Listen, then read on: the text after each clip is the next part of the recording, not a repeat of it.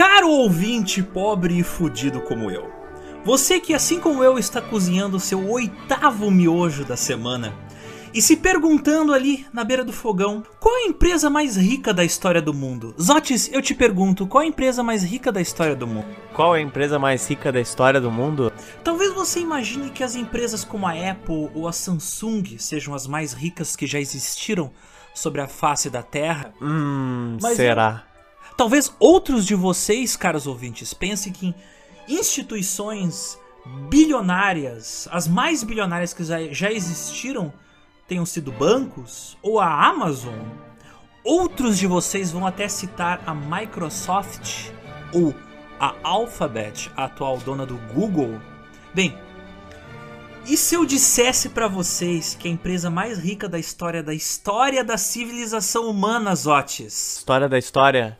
Ela tinha mais dinheiro que a Netflix, McDonald's, Tesla, AT&T, Apple, Alphabet, Tencent, Microsoft, Facebook, Amazon, Alibaba, ExxonMobil, Wells Fargo, Samsung, Visa, Bank of America, Chevron e Facebook juntos. Hoje vocês vão nos acompanhar em uma viagem dos Países Baixos até as ilhas escaldantes do Sudeste Asiático. Hoje, meus caros amigos, vocês vão conhecer todo o poder e a opulência do império comercial, capitalista e financeiro criado pela Companhia Holandesa das Índias Orientais. Toca a vinheta!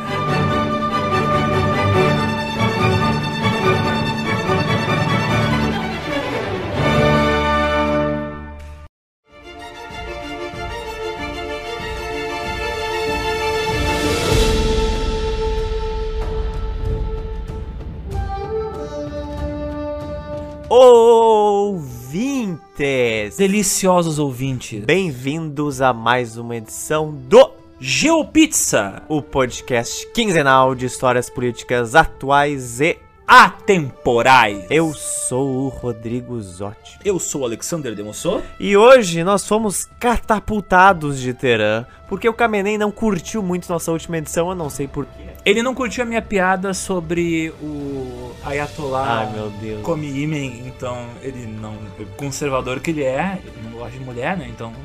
E nós caímos aqui nas Terra das, flores e dos moinhos de vento.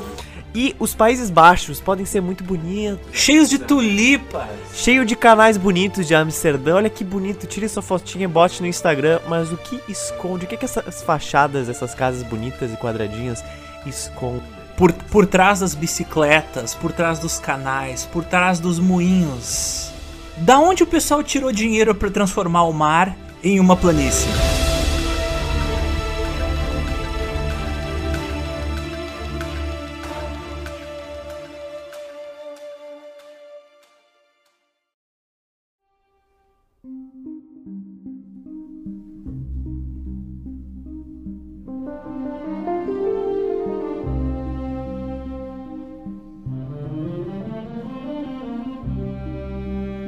Nossa 11 edição, a gente falou de uma colônia neerlandesa que era o Suriname, mas de forma muito breve. E agora a gente vai realmente ter uma noção do que, que era o Império Colonial Neerlandês, o império colonial mais rentável que já existiu e pouquíssimo abordado. Companhia das Índias Orientais Holandesa tinham 8 trilhões de dólares no seu ápice em 1627. Para ter uma ideia, 8 trilhões de dólares, só existem dois países com um PIB maior que 8 trilhões de dólares, de 185 países. Que países são eles, Alexander? China e United States? China e os Estados Unidos do Trump estão. Esses são os únicos países que superam em valor de mercado a Companhia das Índias Orientais Holandesa. Países Baixos. É um país eco do caralho, minúsculo da porra.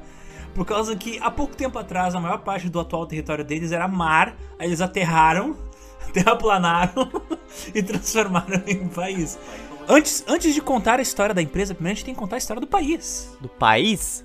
Sim, eu- primeiro a gente tem que falar do quanto os Países Baixos eram foda. É importante dizer, já de antemão, eu vi já muito jornalista de renome e pessoas documentaristas caindo num hoax, Alexander, que eu fiquei assim, ó, putz, Sacanagem. Mas tudo bem, todo mundo erra. Mas seguinte, gente. A Holanda é uma província. É basicamente um estado, em outras palavras. E muitas pessoas falam, não, Holanda e País Baixo é a mesma coisa. Seria a mesma coisa que você dizer que Minas Gerais e o Brasil é a mesma coisa. É literalmente isso. Então você tem a Holanda do Sul e a Holanda do Norte. São estados. E os Países Baixos é feito de mais estados. Mas nessa época que a gente está abrangendo aqui, que é o século 17, os Países Baixos, eles eram repúblicas. Eles não eram um país exatamente.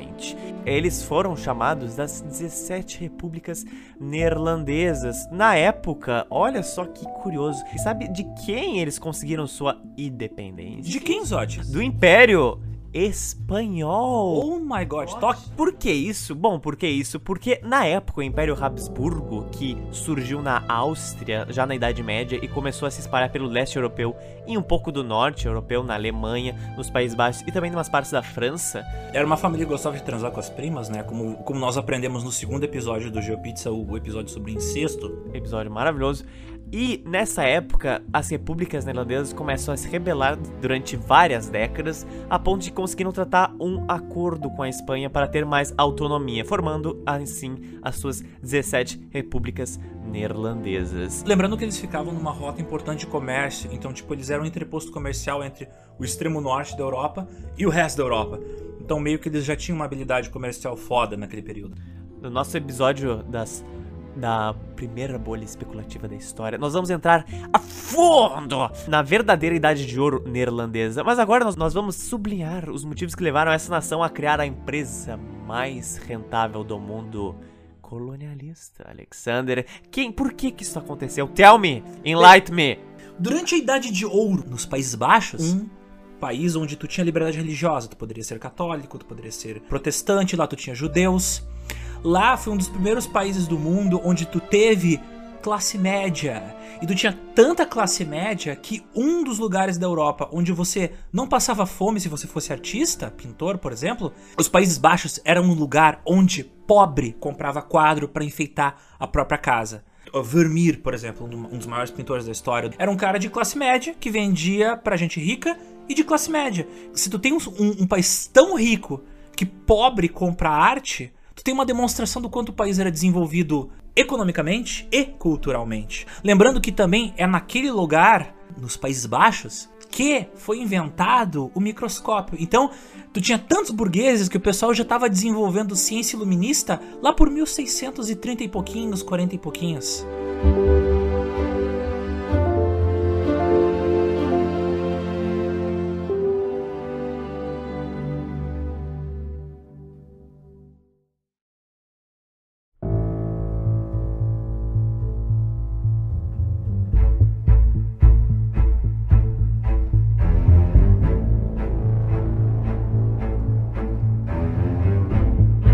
Falando de colonialismo, primeiro de tudo a gente tem que falar de quem eram os grandes colonistas daquela época. Quem eram?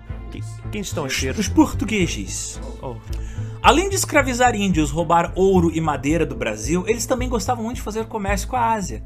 Durante o século XVI, por causa de sua supremacia tecnológica naval, o Império Português, ele controlava a maior parte do comércio europeu de especiarias entre a Ásia e a Europa. E eles utilizavam como base Lisboa para dispersar suas mercadorias, comercializar elas por toda a Europa. Inclusive, as primeiras bases e os primeiros fortes e portos de presença europeia na Ásia tinham sido implementados pelos nossos a- amigos lusitanos.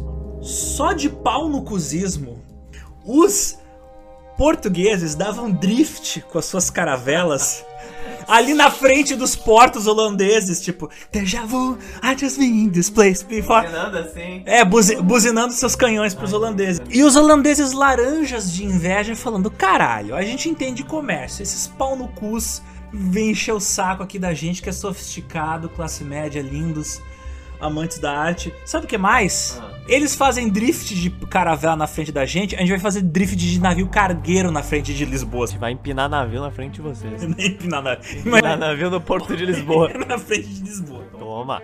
Os portugueses, como eu disse, eles restringiam o comércio entre os Países Baixos e o resto da Europa. E óbvio que os neerlandeses, putos com esses velozes e portugueses ali dando drift ali em frente a Amsterdã, eles pensaram: a gente entende de comércio, esses portugueses malditos estão bloqueando o nosso comércio com o resto da Europa. Sabe o que mais? Vou criar minha própria frota de navio, porra. Eles dão drift de caravela na frente de Amsterdã. Vou lá fazer drift de navio cargueiro na frente de Lisboa. Ó, dedo no cu de vocês, portugueses. Os ricos holandeses, eles criaram sua própria frota de navios para competir com os portugueses. Esse plano ele não foi feito a moda caralho, porque ali nos Países Baixos, como eu já tinha citado, tu não tinha só uma república que era cheia de gente rica, com grana para investir. Ah, vou fazer minha própria frota de navios gigantes cargueiros que transportam especiarias. Não. Os caras, eles também tinham tecnologia. Países Baixos, classe média, pessoal tinha conhecimento de ciência, lá se desenvolvia ciência, tecnologia, então os caras sabiam fazer navios capazes não só de fazer longas viagens, como, por exemplo, navegar contra a corrente, navegar contra o vento, uma coisa que é fundamental para navegações naquele período e que só os portugueses até aquele momento e uns caras aí da Espanha conheciam. A primeira expedição que eles lançaram foi em 1595 e ela retornou com sucesso vinda da Indonésia com uma grande quantidade de especiarias. Assim, em 1602, percebendo que isso aí tinha futuro, os caras fundaram a Companhia Holandesa das Índias Orientais. Como é que se pronuncia em holandês, Otis? Puta merda. Eu, eu realmente quero saber. Porque, meu Deus. Aí, insere aqui áudio do Google.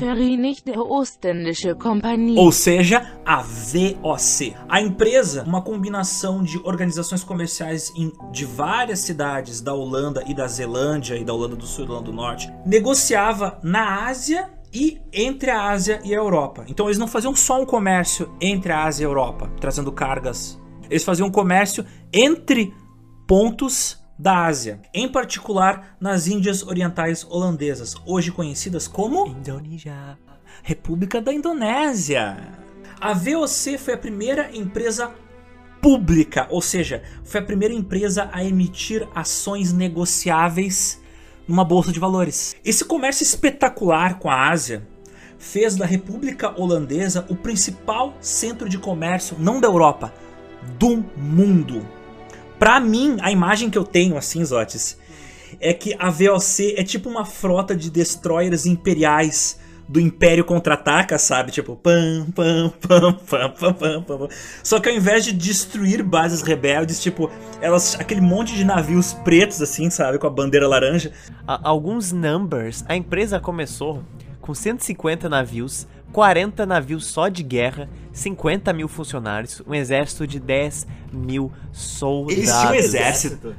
Não, você consegue criar assentamentos a 10 mil quilômetros de você só na base da lábia, é bem de boa, assim. Eu achava que eles apenas faziam comércio. Com certeza. Durante quase dois séculos, a VOC enviou quase um milhão de pessoas, ou seja, europeus nessa época, para a Ásia, mais do que toda a Europa juntos. E eis uma coisa muito interessante, porque a VOC foi muito esperta porque ambição é uma coisa desgraçada, né? Quando o ser humano é ambicioso, normalmente ele só faz merda e não atinge nada que ele quer. Mas esse neerlandês, eles realmente eram ambiciosos e eles realmente chegaram em algum lugar. Porque não só eles tinham a VOC, que é a Companhia das Índias Orientais, eles tiveram a Companhia das Índias ocidentais, que essa empresa era para criar assentamentos no ocidente. Eles basicamente dividiram o mundo entre, tipo, Dois. uma empresa administra metade do mundo, a outra empresa administra... É isso, é o Império, é o Império, é o Darth Vader, cara. É o da Arte Vader. Darth Vader. Então, perfeito, o Império das Índias Ocidentais colonizava basicamente várias partes da América do Sul, da América do Norte, da África, enquanto a Companhia das Índias Orientais iam na Ásia, como na Índia, como a Indonésia. Alexander, não só de especiarias escravizados, chibatada e estupro de escravizados, é feito lucro da Companhia das Índias Orientais. Quais eram as outras fontes de ganho financeiro deles. Um dos grandes motivos que levaram a Companhia das Índias Orientais e Ocidentais não foi só a sua ambição terrível e comercial, mas também a sua grande capacidade de capitalizar as suas viagens. Isso pode ser um pouco de bobagem, mas era uma coisa totalmente inovadora na época, porque quando você tem um mercado financeiro onde as pessoas ativamente participam do que está rolando, as pessoas se interessam, as pessoas conversam e falam para as outras e assim você ganha mais investidores. A única região na época que fazia alguma coisa parecida era as bolsas da atual Itália, que na, era, que na época eram várias repúblicas do século XIV.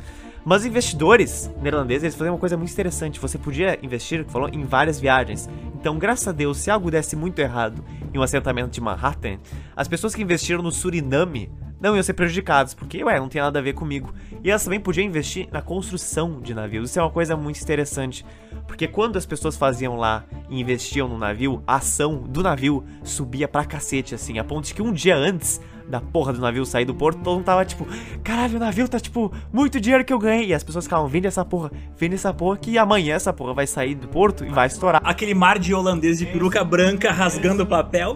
Eu vendo por 5, eu vendo por mim, compra 15, não sei. E os caras falando, não, não vai, não vai cair o preço, vai dar tudo bom, vai dar tudo bom. E o que que acontecia? Quando o navio saía, obviamente, todo mundo vendia droga da ação e aí o preço do navio caía drasticamente. Isso era ótimo porque o navio conseguia criar fundo suficiente para sair, para ser construído.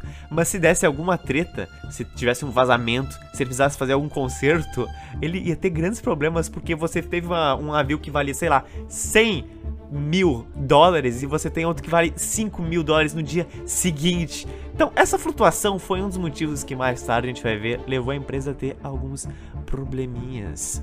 Tu vê que aquele puteiro de Wall Street dos anos 80 não começou nos anos 80, começou no século 16, 17. Zotes. Em 1604, a Companhia Holandesa das Índias Orientais, dois anos depois dela ser fundada, os neerlandeses eles tinham vários assentamentos na Índia. Só que eles eram pequenos, alguns deles eram simplesmente um porto para tu atracar teu navio, descarregar carga e carregar carga. Eles tinham mais de 40 entrepostos e eles tinham subdivisões para cada localidade, por onde chegavam os produtos. Lá, os malucos compravam tralha, exatamente como nos camelôs ali de centro de Porto Alegre, tipo, chega um bando de maluco, vai lá, pega o que tem no lugar. Em todo camelô. É, em todo camelô. Rio- é, seja Rio de Janeiro, São Paulo, imagina os camelô que tem no Rio de Janeiro e São Paulo. E nessa putaria de compra e vende, na Índia, por exemplo, é da onde eles tinham um grande suprimento de tecidos, como seda, vinda da China, e o algodão. Lembrando que a Índia era uma, um dos locais por onde passavam as rotas da Rota da Seda.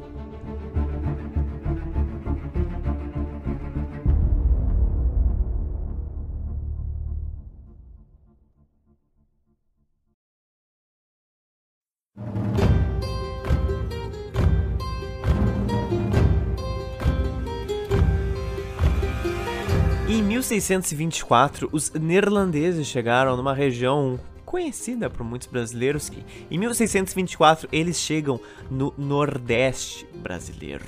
Grande parte do Nordeste brasileiro teve assentamentos neerlandeses. E a pergunta que muitas pessoas fazem é por que diabos os neerlandeses simplesmente chegaram, sendo que as terras eram de Portugal, por lei de Portugal? E a resposta mais simples que eu posso dizer para vocês ouvintes é que é assim que funciona o Império Colonial. Invadiu primeiro, roubou é meu. Não é assim, ah, tem umas terras interessantes que eu acho que dá dinheiro. Não, ninguém liga pra isso. Eu quero saber onde as potências europeias estão, porque lá eu sei que tem grana. E é lá onde eu vou usufruir dessas coisas. Existem milhares de exemplos disso ao longo da história, entre várias nações, entre várias ilhas. E o Brasil foi um desses exemplos. Porque quando os portugueses estavam aqui já no século XVI, no século XVII eles tinham só alguns pequenos portugueses, assim, pescadores, comerciantes. Você não tinha um grande monitoramento da coroa portuguesa aqui. E os neerlandeses já viram que o Brasil seria uma ótima localização para plantar açúcar. Na época, o Brasil foi uma das primeiros assentamentos da Companhia das Índias Ocidentais. Mais tarde, eles iriam para o Suriname. E quando eles chegaram aqui, eles tentaram várias vezes conquistar o Nordeste brasileiro. Foram décadas de insucesso. Para ter uma ideia, de 24, 1624 a 25, eles ficaram um ano tentando invadir Salvador e não conseguiram. E de 30 a 54, eles tentaram fazer várias investidas contra Olinda, no Recife, em Natal, no Rio Grande do Norte, em Pernambuco. Eles tentaram várias vezes, até que só em 1637, tipo, olha isso, tipo, 13 anos depois eles tentarem alguma coisa, foi quando eles realmente chegaram em algum lugar. Não consegue, né, Maurício? Não, não consegue. É Moisés. Não, é Maurício Nassau. Ah, Não consegue, né? Não consegue, né? 13 anos os caras bicando o Brasil assim, tipo, e aí, meu? E aí, meu? E aí, meu? 13 anos depois eles conseguiram ter um mínimo governo na região do atual Recife, de 37 a 44. Em 1637, Zotes, os neerlandeses finalmente conquistam Recife, após terem partido de Texel, uma ilha. No norte dos Países Baixos. Eles se estabeleceram nos locais que correspondem aos bairros de Santo Antônio, São José, Cabanga e Ilha Joana Bezerra. É bem do leste de Recife, são várias ilhazinhas ali que até hoje é o principal centro da cidade, na verdade. A Companhia das Índias Ocidentais, a WC, nomeou o conde Maurício de Nassau. Por quê? Ele era um homem vindo de família nobre alemã e era um cara muito foda em administração. É, mas bem, ele fez o que ele pôde. Tem discórdia. Ele era um homem culto, um cara cabeça aberta, então ele permitiu a imigração de judeus e protestantes para o Brasil, uma coisa que era impensável na cabeça dos colonizadores portugueses. E ele trouxe para cá não só todo esse pensamento liberal, sua vontade de fazer açúcar, mas ele trouxe consigo também artistas e cientistas para estudar as potencialidades da terra Brasília. Vagabundo. Ele estabeleceu primeiro relações amistosas entre os neerlandeses e os comerciantes e latifundiários locais. Por quê? Ele era um cara interesseiro, óbvio.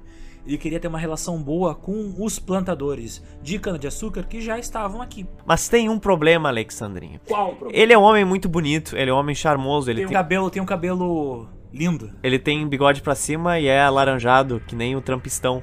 Mas ele era acusado de. de. Oh my god. Odebrecht, não. ah, não acredito que é o Debrecht. Brasil, O Odebrecht cara! começou com o Getúlio, não começou com o Maurício de Nassau. Ou será? Ele foi acusado de dar preju, cara, pra Ah, WIC. achei, que, achei que era corrupção. Não, esses artistas, caras, não sabem administrar as coisas direito. E Maurício de Nassau, ele era conhecido por ser um cara muito culto, eclético, só que muito humanista e pouco financeiro. E, cara, imagina 13 anos, ele tava aqui. Ele não administrou as expedições durante esses 13 anos, mas ele teve um papel muito importante. Porque ele tinha grau de parentesco com os estadistas dos Países Baixos. Então ele já tava ali meio que dando sugestões do que fazer. E foram 13 anos de desgraça. Então a galera já tava, ó, não confio muito nesse cara. Olha o judeu bonito ali, mas eu não confio no cara que trouxe ele pra cá. Então tem esse legado. Isso é um dos pontos negativos no Marcha Nação, mas a gente vai ver um dos melhores agora. Mas isso é um dos pontos de que eu acho que se ele tivesse saído de lá, se ele tivesse sido demitido ou quitado, o Brasil meio que ia dar um change bem grande pro lado que as coisas estavam. Porque agora a gente tá no lado científico, no lado humanista, no lado bonito, né? Só que em vários assentamentos neerlandeses não foi assim. O nosso primo aqui em cima, Suriname, não teve um destino assim. E eu creio, aí é eu chutando assim, com toda a minha sapiência e minha previsão errada, de que quando a, a WC entrasse numa época de crise, tudo isso aqui ia vir assim, ó, vamos trabalhar a galera chibatada e quer açúcar, como foi no Suriname. Então até hoje isso é debatido pelos historiadores, tipo, será que é, seria bom se ele tivesse continuado aqui? O que será que tivesse acontecido? Então, nunca saberemos a resposta, mas eis as minhas Talvez a gente chegasse no mesmo Brasil, a mesma merda, só que todo mundo falando holandês. E uma das coisas engraçadas que mais acharam de resquícios dos neerlandeses no Nordeste brasileiro, adivinham o que que era? E Não eram tamancos e nem tulipas. Tipo, coisas que eles usavam. Dos judeus. Não! Eles encontraram centenas de cachimbos de neerlandeses, assim. E não era tipo um cachimbo normal, Oh my god, já fumavam maconha naquela Loló. época. lolozão. Porque eram uns cachimbozinhos típicos dos, típico dos Países Baixos, que eram branquinhos, assim, com o formato todo arredondado, enquanto o Brasil ele era quadradão, assim, feito de madeira mesmo, marrom. Então isso eu acho engraçado. E assim foi fundada a primeira Cracolândia. No... Oh yeah! Mas calma, não só de tabaco e dívida é feito o Brasil nessa época. Mascar um tabaco e cuspir um na sal e... Maconha. Também tem. Uma das coisas que é possível dizer que é o melhor benefício de um império colonial. Benefício de Império Colonial. Eu sei que é para Benefício Império Colonial. Essas três palavras num parágrafo Let só. me explain, vai me cancelar? Ah, ainda não? Então deixa. Cancelados, olha. Ah, that's a shame. O que acontece é que quando você vê nações no século XIX, XVIII, que eram potências científicas, que era, quem eram esses países? França, Grã-Bretanha. Você teve nesses países, nessas potências francesas e britânicas, impérios coloniais. O que eu quero dizer com tudo isso? Não é simplesmente um lugar onde você vai extrair dinheiro de uma mangueira e jogar para cientista fazer pesquisa. Não é assim que funciona. Porque quando tu tá no teu país achando que os Países Baixos, o mundo é que nem os Países Baixos, ou seja, é um tempo de merda e tem tulipa em todo lugar, e você vai para 11 mil quilômetros dali e você vê, tipo, uau, um sol do caralho e samambaias e, e mosquitos e, mosquitos, e malária e dengue, coronavírus, você pensa, uau, o mundo é realmente diferente, vou estudar este mundo diferente, olha só, tem macacos aqui, tem onças pintadas. Então eles começam a trazer cientistas para estudar, para catalogar essas espécies de animais, de frutas, de plantas, de flores. E é por isso que vários cientistas que fizeram ciência antes do século XX, como Darwin, Newton, a Mary Curie ou Jean Lamarck, foram países que apostaram muito na ciência. E eu sei que Mary Curie era polonesa, mas ela viveu o tempo todo na França. Então você precisa ter acesso a esse acervo de ciência o tempo todo. E é importante você estar nos lugares certos. E é por isso que os Países Baixos tornou-se uma grande potência científica lá nos Países Baixos, porque muitas das coisas que eles aprenderam lá vieram daqui. Outra coisa importante pontuar, quando tu tem ciência num país, nessa época, é primeiro, porque tu tem uma classe burguesa, ou seja, gente que tem tempo e dinheiro para poder gastar com ciência, porque ciência sempre foi caro. E segundo, tu tem um império colonial que tem estrutura e portos em vários lugares do mundo e que conseguem dar acesso dessas pessoas que saem da Europa para viajar para Ásia, para África, para América do Sul, para América do Norte e encontrar um lugar onde tem uma caminha, um café quente e eles possam continuar sendo burgueses e pesquisar o que tem lá e depois voltar para casa com os resultados da pesquisa ou amostras. Outra coisa importante, quando tu tem um império que se espalha pelo mundo, seja o inglês, francês, holandês, whatever, tu tem redes de transporte que podem trazer animais e plantas, e essas amostras vão para os museus e para os centros de pesquisa é, e para as universidades dos países donos desses impérios. Então, tipo, é por isso que a Inglaterra se tornou uma superpotência científica, coincidentemente, no período onde ela era o império mais poderoso do mundo. Por isso que os Estados Unidos se tornou uma potência científica no período onde ele se tornou uma das maiores potências do mundo. Então, por isso que existe uma estátua gigante do Ramsés II na porra do British Museum. Existe um motivo para aquilo tá lá. Então, quem chegou aqui? Chegaram aqui uma galera que se diz teóloga, arquiteta, médicos e pintores. Que interessante. O cientista, por exemplo, William Piso, que estudou nos Países Baixos e praticava medicina eventualmente, veio aqui estudar doenças tropicais. Olha só que interessante. O paisagista Franz Post vinha também com seu irmão Peter Post e com o renascentista Albert Eckhold para estudar e pintar retratos deste país. Link também com um dos grandes pintores do Brasil na época colonial, que era um francês, Jean-Baptiste Debré. Ah, Debré. Cara, quem todo livro de história do ensino fundamental, do ensino médio tem uma pintura do Debré. Então, essa galera que veio para cá realmente era para registrar e estudar essas coisas. Vieram também o cartógrafo Cornelis Kodja e o astrônomo saxão George McFack, que junto com o Piso, a galera, ele e o seu irmão, criaram a História Naturalis Brasili, um volume que foi lançado nos Países Baixos sobre coletâneas com imagens, com dados e com desenhos de inclusive indígenas do Nordeste brasileiro. Muita, muitas das coisas que a gente perdeu, muito de informação que não existe mais porque essa galera morreu, no caso das tribos, ou coisas culturais se perderam por causa que o tempo passa e as coisas morrem, são quebradas. Os únicos registros desses eventos históricos, da presença desses seres humanos, da presença dessas plantas e animais, muitos deles, os únicos lugares onde está registrado isso, são nesses livros feitos por esses holandeses. Os indígenas da época começaram a chamar os neerlandeses de Topatinga. Topatinga quer dizer o quê? Um termo de origem tupi que diz rosto pálido branquelo, mármore. Então ele, eles eram literalmente os caras pálidas.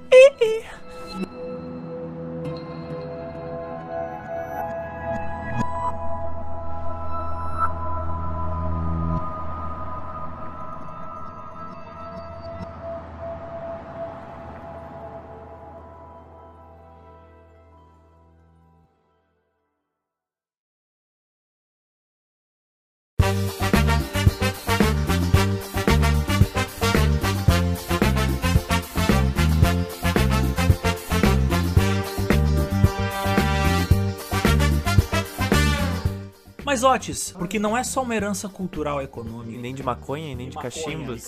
tá, que eles deixaram aqui. Eles também deixaram os seus genes. Eles não só gozaram cultura, eles literalmente deixaram cam aqui no Brasil. A ausência de mulheres neerlandesas no Nordeste brasileiro, obviamente, estimulou as partes baixas, os Países Baixos dos neerlandeses, a se unirem e até mesmo se casarem com mulheres brasileiras, filhas de abastados senhores de engenho luso brasileiros, com indígenas, com mulheres negras, com mulheres brancas pobres, com mulheres mestiças como caboclas, cafuzas. Eu imagino até que eles eram um pouquinho menos preconceituosos que os, pre- que os preconceituosíssimos portugueses. Segundo o historiador Eduardo Fonseca, essas uniões teriam gerado, na atualidade, cerca de um milhão de brasileiros nordestinos com ascendência nos cerca de 80 mil neerlandeses que estiveram no Nordeste brasileiro durante este período, entre aspas, glorioso de dominação neerlandesa. E que esta origem teria inclusive influenciado parte da cultura nordestina. Por exemplo, Zotes, você já viu aquela rabeca nordestina, aquele instrumento maravilhoso? Ah, com certeza. que faz parte da cultura nordestina, que faz parte do forró. Então, ela tem origem Oh my god. no violino holandês. Plágio. Plágio não, isso aí é. Isso aí, isso aí sabe o que, que é? Apropriação cultural. YouTube vai dar takedown no violino de vocês. Pesquisas genéticas recentes feitas na Universidade Federal de Minas Gerais apontam que 19% dos nordestinos possuem um marcador genético do cromossomo Y, que é comum na Europa. O fato de este cromossomo ser mais comum no Nordeste brasileiro do que em Portugal, no caso, no Nordeste brasileiro, tu encontra em 19% da população, em Portugal tu encontra em 13% da população. Isso indica que esse excesso ali genético poderia ser devido à influência genética dos colonizadores neerlandeses na época que o Maurício de Nassau estava tentando fixar seu poder por aqui. E fumando tabaco. E fumando tabaco. Maconha. Algo semelhante aconteceu aqui também, Alexander. Porque como é que eles sabem disso? Porque aqui no sul do Brasil, onde teve muita imigração do norte da Europa e também de partes da Itália, onde nossos gaúchos gostam muito bem de falar o tempo todo, você encontra os mesmos indícios desse cromossomo aqui. 28% maior aqui do que em Portugal. Então você tem muito mais variância genética aqui, in this country, do que em todo Portugal. Eu não sei se isso é uma coisa boa ou é ruim, por causa que isso daria mais motivo para os neonazistas pau, pau no cu os brasileiros dizerem Ai, a gente é muito mais europeu que os portugueses. Sendo que não, né? Tipo, a gente acabou de ler que não, que a gente tem muito mais variância genética. mistura, mas é, porra. Mas infelizmente, a, a colônia de férias do Maurício de Nassau chegou ao final. Ele tomando sol, tomando, tomando uma caipirinha ali no Recife. Acabou, acabou nessa altura. Acabou.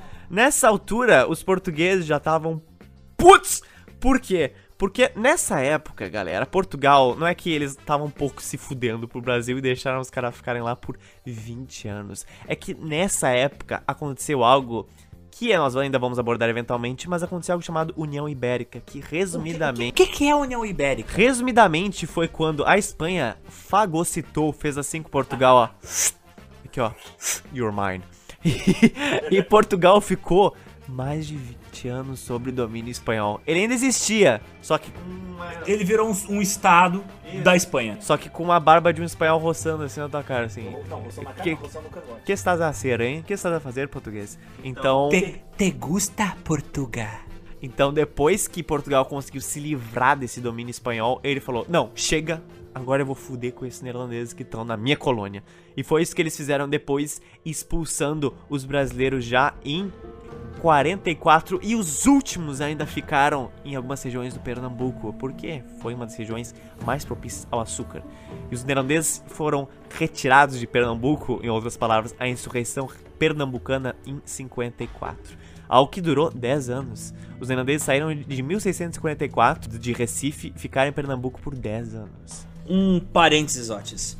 Com a destituição do Maurício de Nassau e com a deletagem, pessoal, deu um Ctrl Alt Delete nos neerlandeses. Tira tudo. Tira tudo, tira tudo. Deleta, deleta essas tulipas aqui. Tira essa porra. Tira essa porra daqui. Os portugueses falavam pros neerlandeses. Agora é pastel de Belém? Aquele, Foda-se. mo- aque- é, aquele monte de judeu que veio pra cá pensou: fodeu, fodeu, fodeu. Tipo, de novo! De novo! Aí o que, o que que eles fizeram? Eles pegaram os seus trapinhos, fugiram pro norte. Alguns foram pra Suriname e as Antilhas neerlandesas, mas vários deles foram mais para o norte. Bem para o norte. Oh muito para o norte. my god. Mas sabe por quê? Porque quando ele está. ninguém. né? Todo mundo queria ir pro Caribe ou pro Suriname. Olha só a ambição dessa época, né? Puta que pariu. Mas o que acontece? O Caribe. É, é que era o que dava dinheiro, era, o- é, que era, é que dava futuro na época. Mas o que dava nessa época, até nessa época, até hoje o Caribe é conhecido por ciclones, porque as, as- os mares caribenhos são muito quentes e com o frio do Atlântico você cria vários ciclones lá. E aconteceu um puta ciclone numa viagem e os judeus se perderam e foram parar tipo perto de Cuba. Então imagina, o cara ali tava ali perto da Venezuela, em Aruba, perto do Hugo Chaves, ele acorda assim, com Fidel Castro, assim, perto de Cuba. Ele, puta que pariu, por que, que eu tô nessa porra? E aí tem os espanhol ali te olhando em Cuba e você fica, não, não, vambora. Aí os neerlandeses, ainda vivos do ciclone, falaram, não, olha só, tem um assentamento aqui perto da gente agora, que é um pouco mais pra cima. Um pouco mais Um pouco mais pra cima. Eles ficaram, O dobro do caminho pra cima. vamos nessa merda fazer o quê? Pa passa, os, passa os jacaré da Flórida, vai subindo. Isso. Onde era esse local? Esse local era na atual ilha de Manhattan, que era, New York! que era um assentamento neerlandês na época. Esses judeus, portugueses e neerlandeses fundaram a primeira comunidade judaica que se tornou a maior comunidade de judeus do mundo nos Estados Unidos. O primeiro cemitério judeu da cidade de Nova York ainda existe. Ele é o lugar histórico mais antigo de Nova York. A congregação fundada por eles, a Sheharit Israel, de origem portuguesa e brasileira, são lembrados. A constituição da congregação desses judeus foi escrita em português. E lá os primeiros judeus dos Estados Unidos, que nessa época nem eram os estados, nem eram unidos, se estabeleceram. Inclusive lá foi criada a primeira sinagoga em Manhattan, que imitava a primeira sinagoga que foi construída em Recife. Isso não é nada mais do que os estadunidenses copiando novamente o jeito superior do brasileiro de ser. Ah, agora eu sou de Recife. Eu tenho que puxar a sardinha pro meu lado, não é? Vem, vem a Recife, vem. Eu quero te mostrar a ilha de Itamaracá. Eu quero que você brinque um carnaval em Olinda.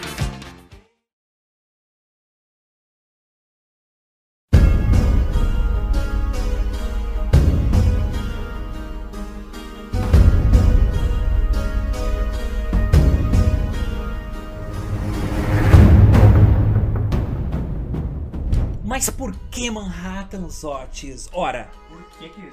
Por que os neerlandeses estavam lá em- na atual Nova York? Bem, em uma tentativa de chegar na Ásia pelo oeste, que é uma coisa que todos os idiotas da época tentavam fazer, os neerlandeses encontraram o quê? Um enorme pedaço de terra chamado United States of America. Só que na época não era o United States.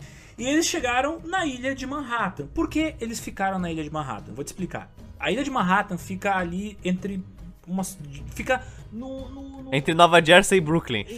tem- ela, é sep- ela é separada do continente por água. Então, por que, que tu vai te instalar na ilha e não no continente? Porque é mais fácil de defender.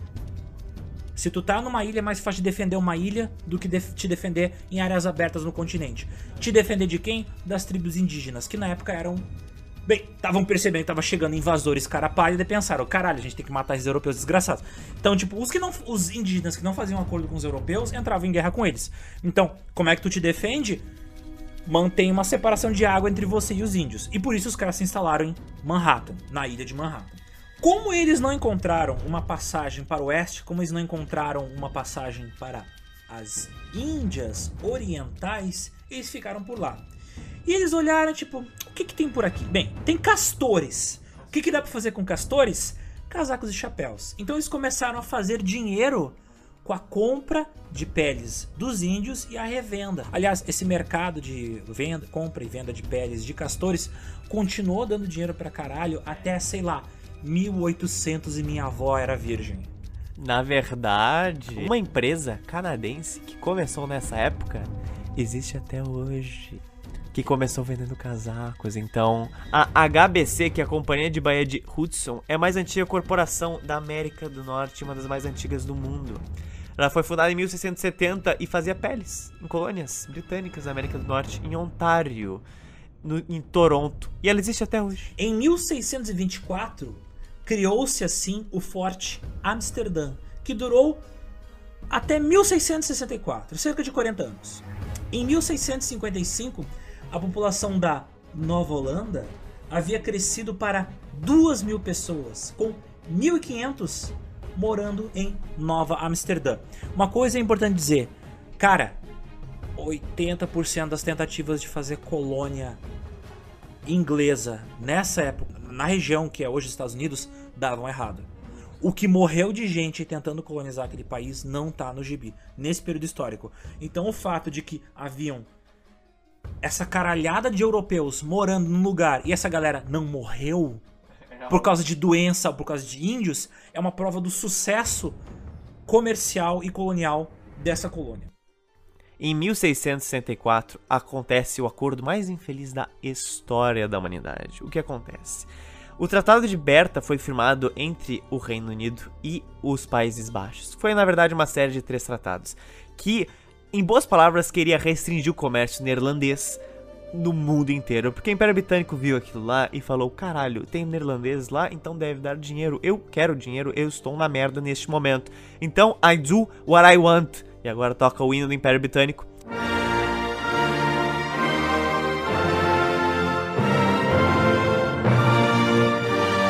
E assim, depois de um tratado, os britânicos na época tinham a região que era a, o atual Suriname. Então, calma, visualize na mente de vocês essa exchange.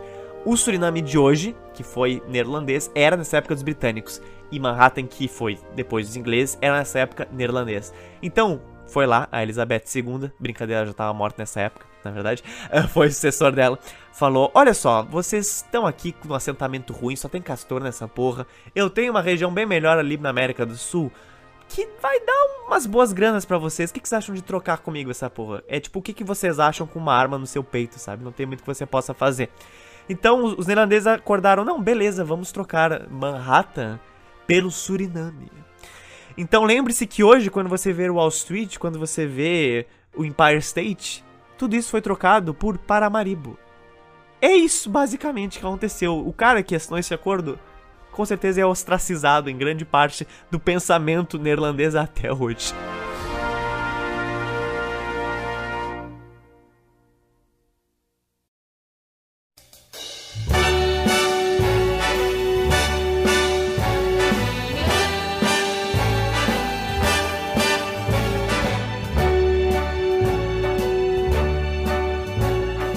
O legado neerlandês em Nova York ele é sutil, mas ele ainda existe. Desde construções intactas da época da dominação neerlandesa, como a Underdock House em Nova York, além de pequenas construções que mesclam a arquitetura neerlandesa com a posterior arquitetura britânica. Também tem o nome de alguns lugares que é o mesmo desde a época dos neerlandeses e como a gente citou no podcast sobre a Guiana, Suriname e a Guiana Francesa, até hoje tu tem ruas, bairros e até bandeiras de lugares lá com a influência neerlandesa.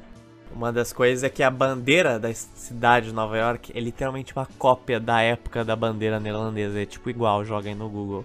É tipo muita cara de pau. Não cara de pau, né? Mas.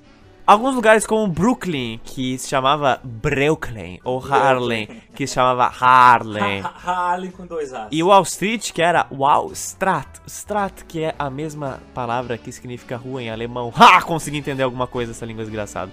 E sabe de onde vem a palavra Wall Street? Sim, eu sei. É, sabe? Oh my god. Oh my god. O que eu sabia assim, ó, é que Wall Street ficou com esse nome por causa que existia um muro que separava a rua das criações de porcos. Caralho. Sim, porque assim, ó, tu tinha criações de porcos ali na ilha de Manhattan.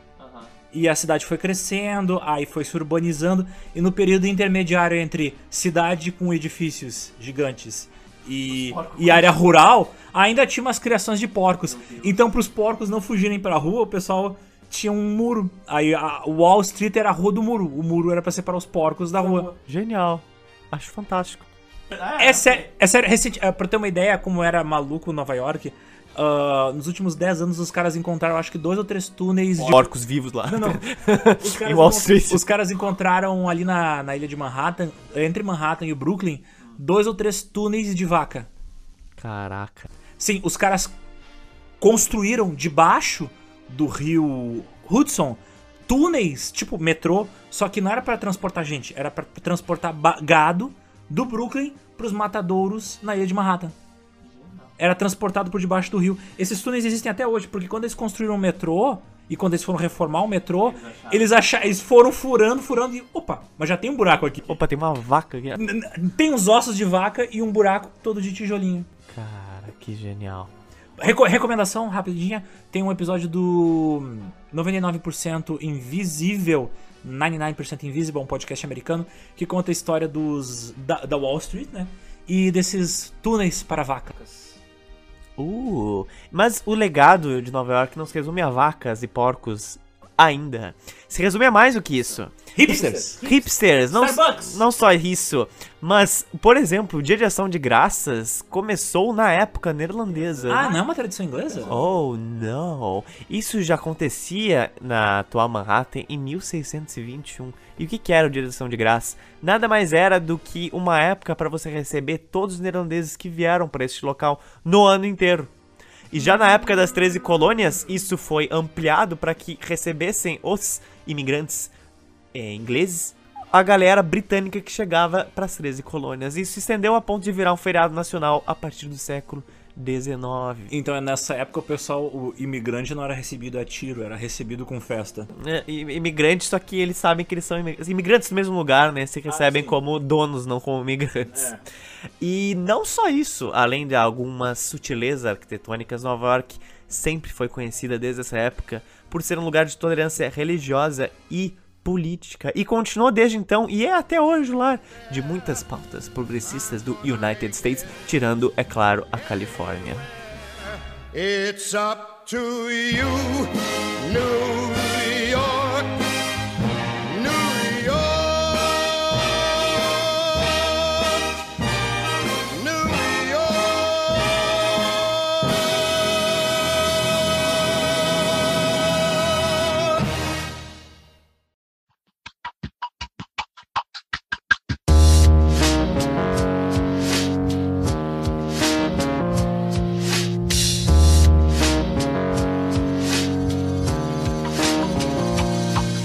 importante que a gente precisa falar agora é de drogas, Zotes. A gente precisa falar de fumo, de crack. Maurício de Nasal curtiu. Maurício de Nasal. Mas enfim, a galera não cheirava na época. A galera o quê? Tragava. Fumava. Fumava o quê? Fumava ópio.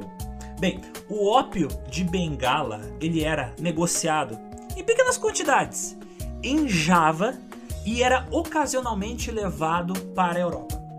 Apesar de ser, como eu disse, uma droga que tu fuma com cachimbo, apesar de ser uma droga recreativa, falando bem a verdade, ela era literalmente, sem tirar nem pôr, o crack da época. Porque quando o ópio tomou conta da China e de alguns lugares dos Estados Unidos e da Europa, tinha lugares para onde tu ia fumar ópio. Eram casas, que eram bocas de fumo, onde tu fumava ópio. Existe até hoje. Cara, pra ter uma ideia, no século XIX teve uma guerra do ópio, envolvendo o comércio do ópio na China. Uma guerra essa forçada pelos britânicos. Mas isso é uma história para outro podcast. Pra quem não sabe, só pra vocês entenderem, o ópio ele é uma droga feita a partir da papoula. A mesma planta que se tu refinar bastante, tu produz a heroína. Oh, boy. Então existe um motivo pelo qual o ópio era tão viciante. E como eu disse, por um tempo a VOC negociou um pouquinho de ópio. Ela não só negociava ópio, ela também negociava, olha só, até elefantes. The fuck? Eles eram. Elefantes fumantes de ópio. não, não, não. Eles negociavam ópio e elefantes. Imagina o tamanho do beck pra um elefante estragar com aquela tromba assim, ó. É uma tora. Mas enfim, da onde vinham esses elefantes? Eram os Da elefantes onde será? asiáticos que eles tiravam do Ceilão, que hoje é o atual Sri Lanka. Os neerlandeses eles tinham uma rede de portos.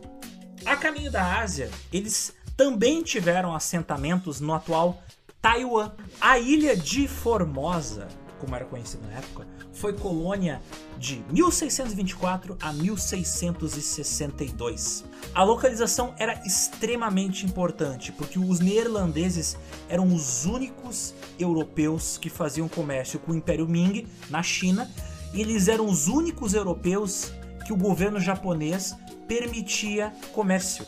Eles eram os mais brancos. Ele falava, não, tá bom. É óbvio, racista Tá como os bom. japoneses são, né? Onde os neerlandeses tinham o monopólio do comércio. Então, imagina tu ter o monopólio do comércio da Ásia. E eles, como eu falei, eles não faziam só o comércio entre a Ásia e a Europa, eles faziam o comércio entre os países asiáticos.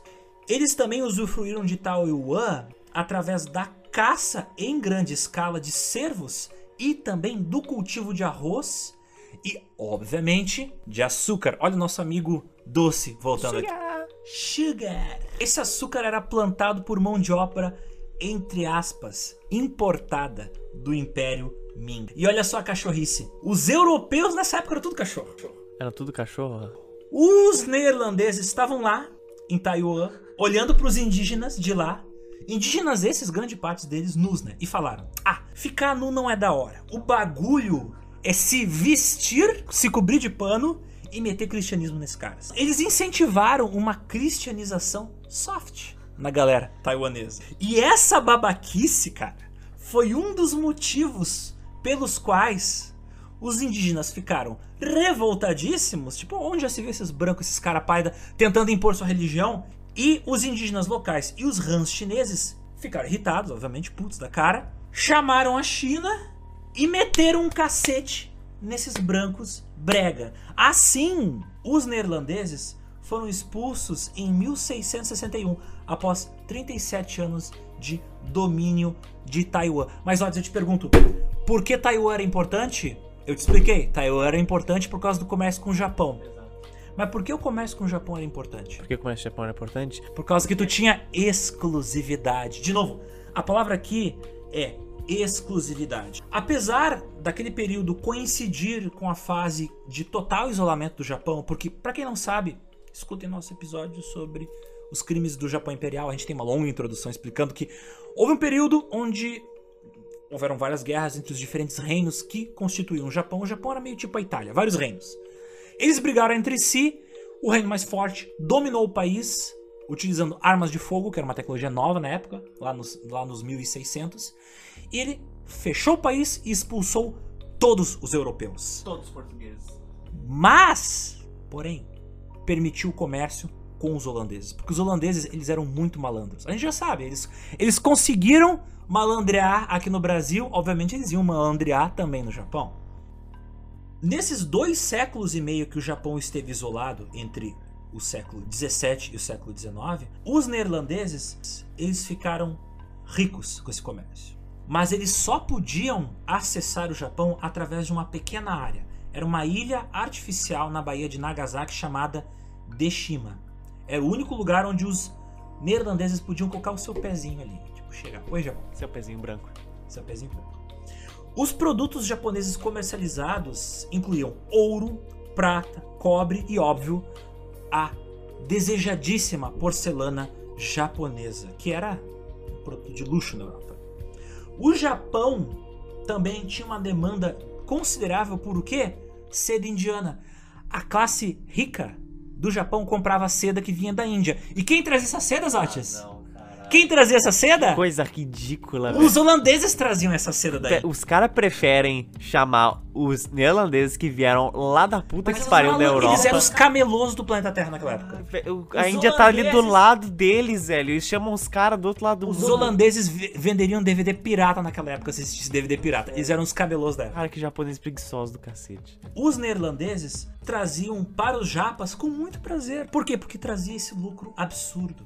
Não só seda, mas também porcelana e chá trazidos da China eram vendidos no Japão.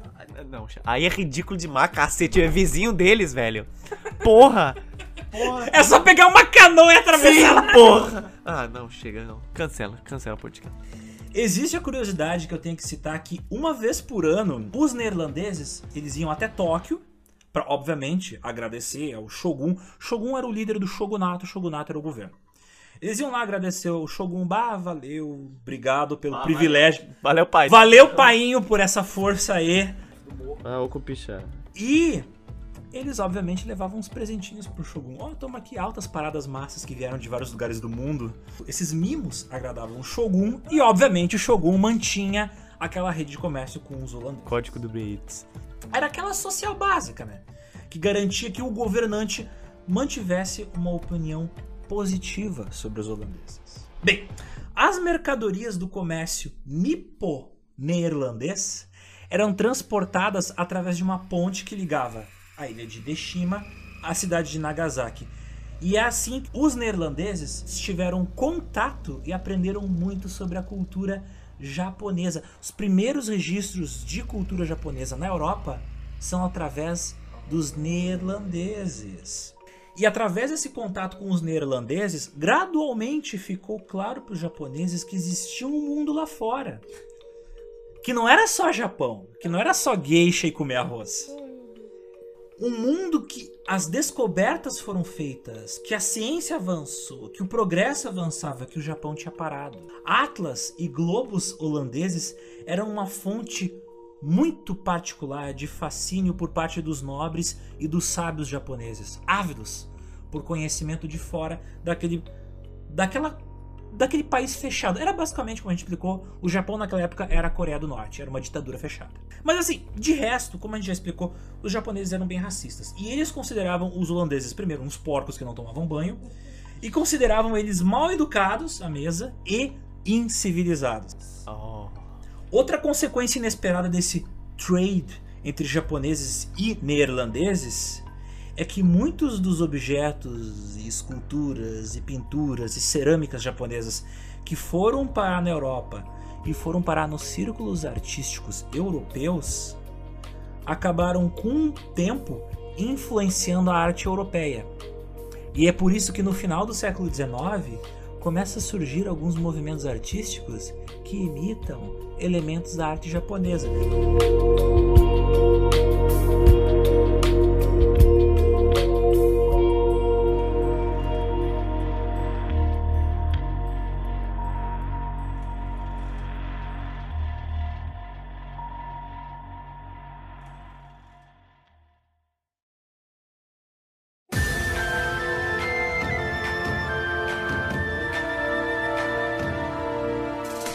Você for dar uma olhada ali nos arquivos do Van Gogh, vai perceber que ele tinha, dentre os pertences pessoais dele, Uma katana. não.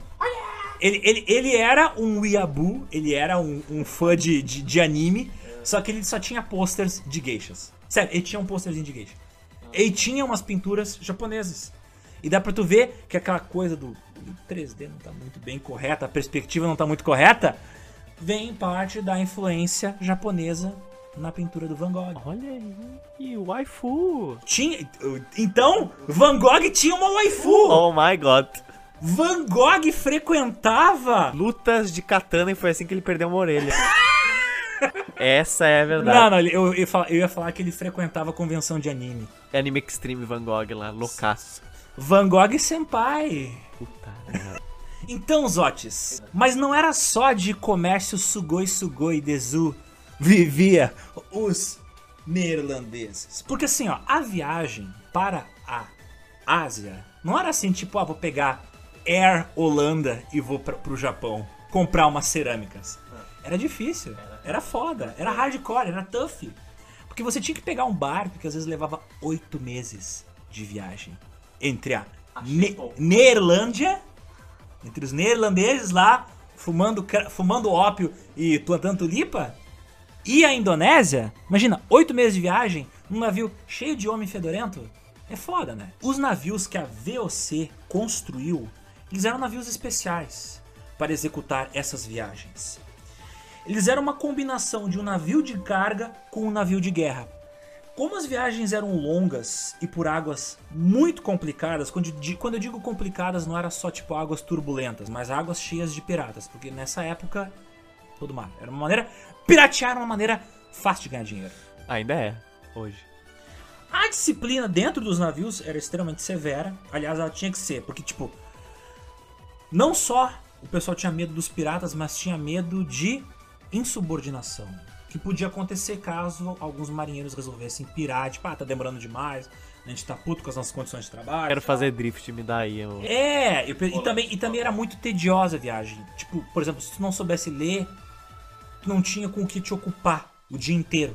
Então pensa no tédio de uma viagem de oito meses sem nada pra fazer. Imagina quantas revelações aconteceram Imagina- nessa caravana. Apesar do risco de vida que tu ia correr durante esses de 8 a 10 meses, uma vez no local de comércio, as chances de tu ficar podre de rico com os contatos certos era assim, ó, certeiras.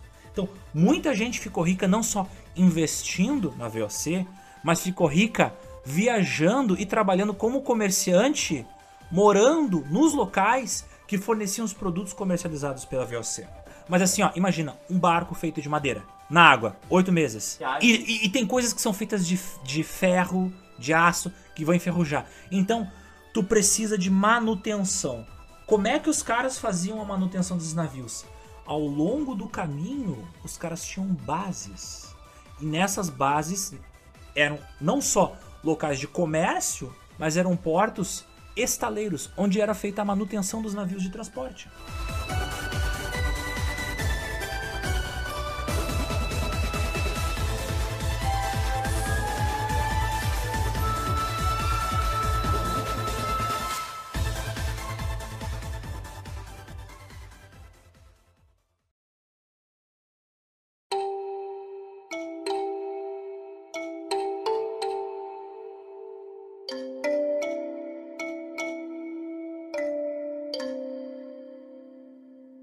Lugar onde a VOC construiu várias bases, vários portos, vários locais onde eles faziam comércio. Que lugar era esse, Zó? Esse continente era o continente africano. Ah, A Companhia das Índias Ocidentais, que cuidava do Ocidente na época, pensou: bom, eu preciso contornar todo este continente. Nada mais justo do que se você vai contornar todo um continente, é, invadi-lo e aterrorizar a sua população com a sua demonstração de poder. E foi assim que os neerlandeses estabeleceram em Gana. Gana fica exatamente na África Ocidental, que na época era controlada pelos portugueses. Então, com uma boa rixa é, europeia, que você tem toda a África para fazer um assentamento, você faz exatamente onde tem europeus que eram onde estavam os portugueses. E sabe quem conquistou um forte em Gana em 1637? esse forte era de quem? Era dos portugueses. Eu imagino que eram os caras com uma bandeira laranja. O Maurício de Nassau. O Maurício de Nassau saiu do Brasil e foi fazer merda na África. Olha aí, ó. eu não estou surpreso. O humanista artístico em 1637 capturou o forte São Jorge de Elimina dos portugueses em Gana. Eu acho que ele tava muito puto, tipo, Ah, é, né? esses filhos da puta fuderam com o meu projeto lá no. Eu ia criar um país de primeiro mundo na América do Sul. É é muito remorso pro cara literalmente O falar. cara atravessou o Atlântico pra fuder com os portugueses no outro lado do mundo. O cara saiu do Brasil pra encontrar um forte de tipo 10 metros por 10 metros quadrados. Tudo bem. Esse forte se tornaria, na verdade, o principal centro de tráfico de escravos. Que a Companhia das Índias Ocidentais vendia slaves? Ah! Lá era o principal ponto de extração e envio de escravos, não só escravos de Gana, como escravos vindo de boa parte da África Ocidental, que era a região que mais sofreu com a escravidão atlântica. E o, o forte funcionou até 1872. Para ter ideia, a escravidão foi abolida nas colônias neerlandesas em 1863, mas vários traficantes de escravos continuaram utilizando o forte por quase 10 anos assim, ela foda-se. 10 anos. Eu te digo que 10 anos é pouco porque o tráfico ilegal de escravos nos Estados Unidos durou mais tempo. E inclusive, esse forte que eu falei existe até hoje em Gana e você pode ir lá visitar, etc. É uma região muito prazerosa, digamos assim. Elas são duas entradinhas minúsculas. Em cima de uma delas tem tipo uma caveira esculpida. Mas é interessante. Bem, uma das regiões onde os neerlandeses tinham assentamentos, adivinham onde era? Na África. É óbvio que eram os portugueses estavam. Foram na Angola. Ah, óbvio, óbvio que eles foram lá. Né? Tipo, Eles tinham no norte da Angola e mais ou menos ali no centro de Angola. roubaram dos portugueses. Tentaram. Ficaram, ficaram tipo bicando assim, bicando nos. Mas não chegaram a conquistar de fato. Cara, Angola é enorme. Então isso é uma coisa que a gente fala. Não é que os caras dominaram os países inteiros. Foram tipo assentamentos do tamanho, sei lá, de uma sala às vezes, sabe? De, um, de uma casazinha. Tu, tu falou bicando, eu imaginei uma galinha da Angola. É tipo uma galinha da Angola. Uma galinha neerlandesa bicando a Angola. Mas a conquista neerlandesa africana não acaba por aí. Eles foram vítima de furto, na verdade, porque eles se intitulavam dono da cidade do Cabo, na África do Sul. Embora os portugueses tivessem alguns assentamentos lá, principalmente por causa das viagens do Bartolomeu Dias, os neerlandeses estabeleceram em regiões um pouquinho afastadas, mas utilizaram muito dos conhecimentos portugueses para chegar até lá.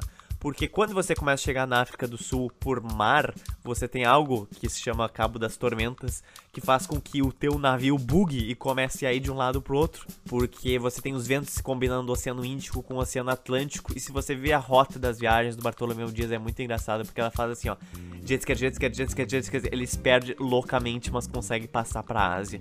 E é por isso que o Cabo das Tormentas foi rebatizado de Cabo da Boa Esperança.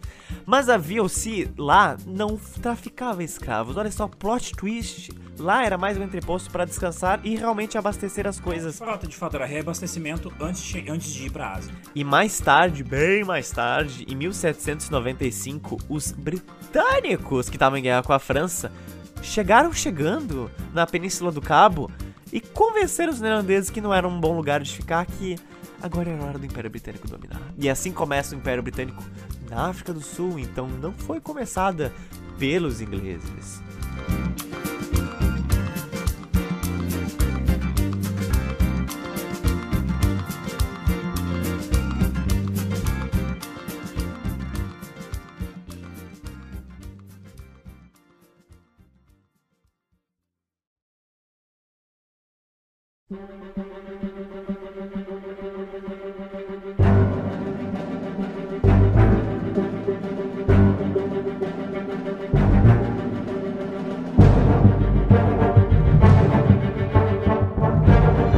Mas então, Alexander, não só de ópio, de crack, loló chibatada, escravidão, é feito o sucesso. Moscada e sal e pimenta. É feito sucesso da Companhias Orientais. Como a gente falou, o fato das pessoas comuns poderem investir em ações dessas empresas cyberpunks foi um dos motivos que levou ela a ter grandes sucessos financeiros e conquistar outros mares. Mas isso gerou um problema para ela. Foi tipo uma faca de dois gumes, onde você consegue várias vantagens, mas perde várias. Só que excesso de descentralização não é muito benéfico. Para ter uma ideia, entre 1600 e 1800 só houveram duas empresas na porra da bolsa de valores de Amsterdã. Então imagina 200 anos e só tem dois tipos de ações para comprar na porra da bolsa de valores. Foi a VOC que criou a bolsa de valores, não foi ao contrário para ter uma ideia. Então você tem Isso não faz o menor sentido, isso, isso, isso, isso é absurdo. você tem séculos de você só podendo ter comprado duas coisas. Enquanto isso, outros países europeus como a França e a Inglaterra olharam aquilo e pensaram, Não, ne- nessa altura em Londres, tu, tu ti- tinha, tinha uma variedade tipo de dezenas, centenas de empresas fazendo ações. E o problema era isso, porque não só você não tinha novas empresas, mas também a VOC não facilitava porque ela não tinha novas ações. Ações você pode expedir, ou você pode criar, digamos assim, ao longo do tempo. Só que a VLC não fez nenhum dos dois. Uma, uma, uma, uma das coisas, por exemplo, que a Apple fez pra continuar tendo acionistas novos foi que, tipo, quando as ações dela aumentavam muito de valor, ela quebrava as ações. Sim. Ela fez isso no início dos anos 80, no meio dos anos 80, nos anos 90, uh, no, no início dos anos 2000, quando a Apple cresceu pra caralho, ela fez isso de novo e ela continua fazendo até hoje. Toda vez que a ação fica muito cara, ela se torna incomprável. Sim, exato. Então, pra tu ter novos investidores, tu quebra as ações em tamanhos menores e aí tu vai ter um novo pool de investidores. Mas a VOC não fazia isso. Não. Então, as ações que tinham eram pra sempre as mesmas. Exactly. Bem, isso gera um problema que tu não tem novos investidores. Quando uma empresa vai valorizando cada vez mais, ela vai ficando cada vez mais cara de você comprar ações dela. É como se fosse um Bitcoin. Uma época o Bitcoin valia 5 dólares. Quando uma coisa começa a valer muito, você não consegue comprar ela, você valoriza menos quando você compra esse título. E em 1602 a VOC tinha 200 ações. E no início do século XIX ela tinha 200 ações. Então, what the fucking fuck? E não só isso, a dívida dos Países Baixos era feitos pelas suas repúblicas. Lembram, gente, que eu falei das 17 repúblicas neerlandesas? Então, cada cada uma tinha a sua dívida, você não tinha dívida é, unificada. Então, isso tornava com que as coisas fossem muito mais volátil. E o que é volátil não dá segurança. O que não dá segurança as pessoas não investem. Porque às vezes a dívida de uma repúblicazinha neerlandesa é influenciada, sei lá, se o José ficou doente e não fez os móveis pro Padeiro. prédio do governo, vai cair as ações da república. Então, porra, é uma coisa muito instável. E isso fez com que a galera saísse de lá e começasse a investir em outros países. Começasse a investir na dívida externa, por exemplo, da França, da Inglaterra, que era uma dívida externa muito mais centralizada, ou seja, tinham muito menos chances de ter uma perda Exato, e isso fez com que várias empresas coloniais inglesas, como a Companhia dos Mares do Sul de Londres, aprendesse com isso e ficasse emitindo mais notas, mas de uma forma que resultou também em coisas trágicas, como vamos abordar futuramente. Mas, Otis, eu lembrei que você uma vez comentou comigo um tal de Oliver Cromwell, que andou fazendo umas bagaceirice lá na Inglaterra. Me explica melhor qual é a relação do Cornwell com a Companhia Holandesa das Índias da Escravidão. Durante 10 anos, a Inglaterra foi uma república de 1649 a 59. Resumidamente, não era bem uma república, era uma república Era meio ditatorial. Uma ditadura. Durante esse tempo, o Oliver Cromwell, ele resolveu se apoderar de toda a filha da putagem que havia em cada centímetro do seu corpo e pensou: "Uau, é realmente hora de fuder com os neerlandeses". Eles começaram a incentivar guerras com os neerlandeses, a ponto de que eles faziam assim, ó, ó, vem, vem, vem pra mim, vem pra mim. Tipo, sabe quando começa a empurrar o cara, assim, os ombros? Vem, me dá tapão na cara, me dá tapão na cara. É aquele vídeo, me dá cabeçada, me dá cabeçada. Vem me dar cabeçada! Vem me dar cabeçada! Dá sua macaca! Dá uma cabeçada em mim! Cadê? Cadê? Dá a cabeçada em mim! Vem me dar Porque eles sabiam que não importando quantos navios a VOC tivesse, seria muito difícil eles competissem com o Império Britânico na época. E foi isso que levou aos Países Baixos a declararem guerra à Inglaterra e perderem vexaminosamente. Foi aí que começaram a ser assinados os tratados de Berta, os mesmos que trocaram Suriname por Manhattan. Os britânicos aprovaram, fizeram com consentimento neerlandês de que nenhuma mercadoria de fora dos Países Baixos poderiam ser transportadas sem a supervisão do Reino Unido.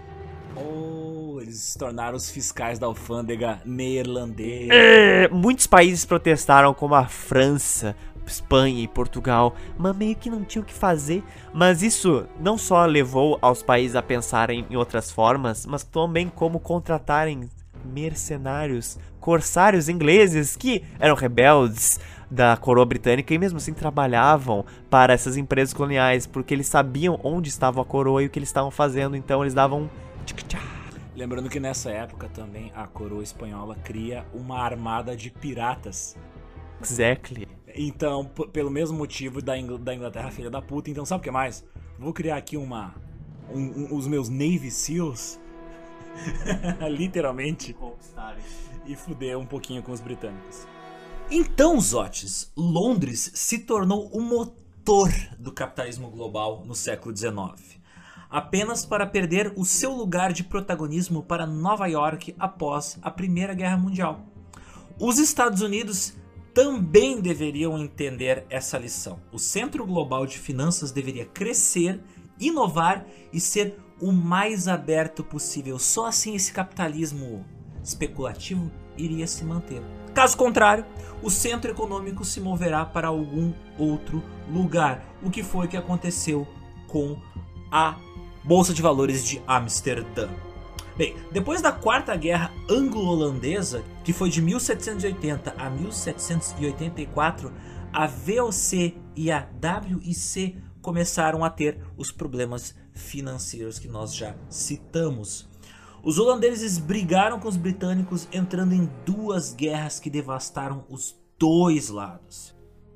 O segundo conflito ocorreu entre 1780 e 1784, e durante esses quatro anos, isso praticamente arruinou as duas empresas, com as forças britânicas destruindo metade da frota de navios neerlandeses. Esses números nunca foram recuperados e em 1799, à beirada da virada do século, a Companhia Holandesa das Índias Orientais foi completamente dissolvida. Porém, a nossa história de colonialismo, sangue, dominação e destruição e guerras não termina por aqui.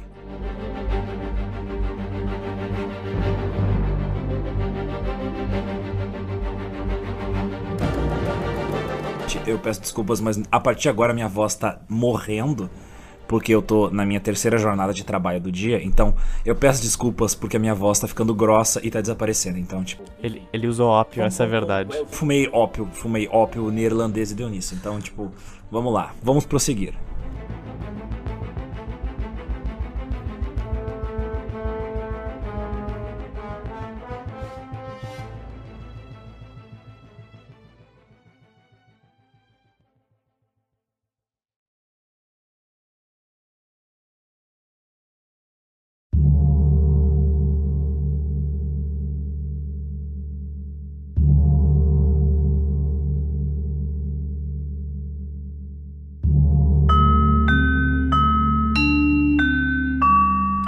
Mas, Otis, temos um problema.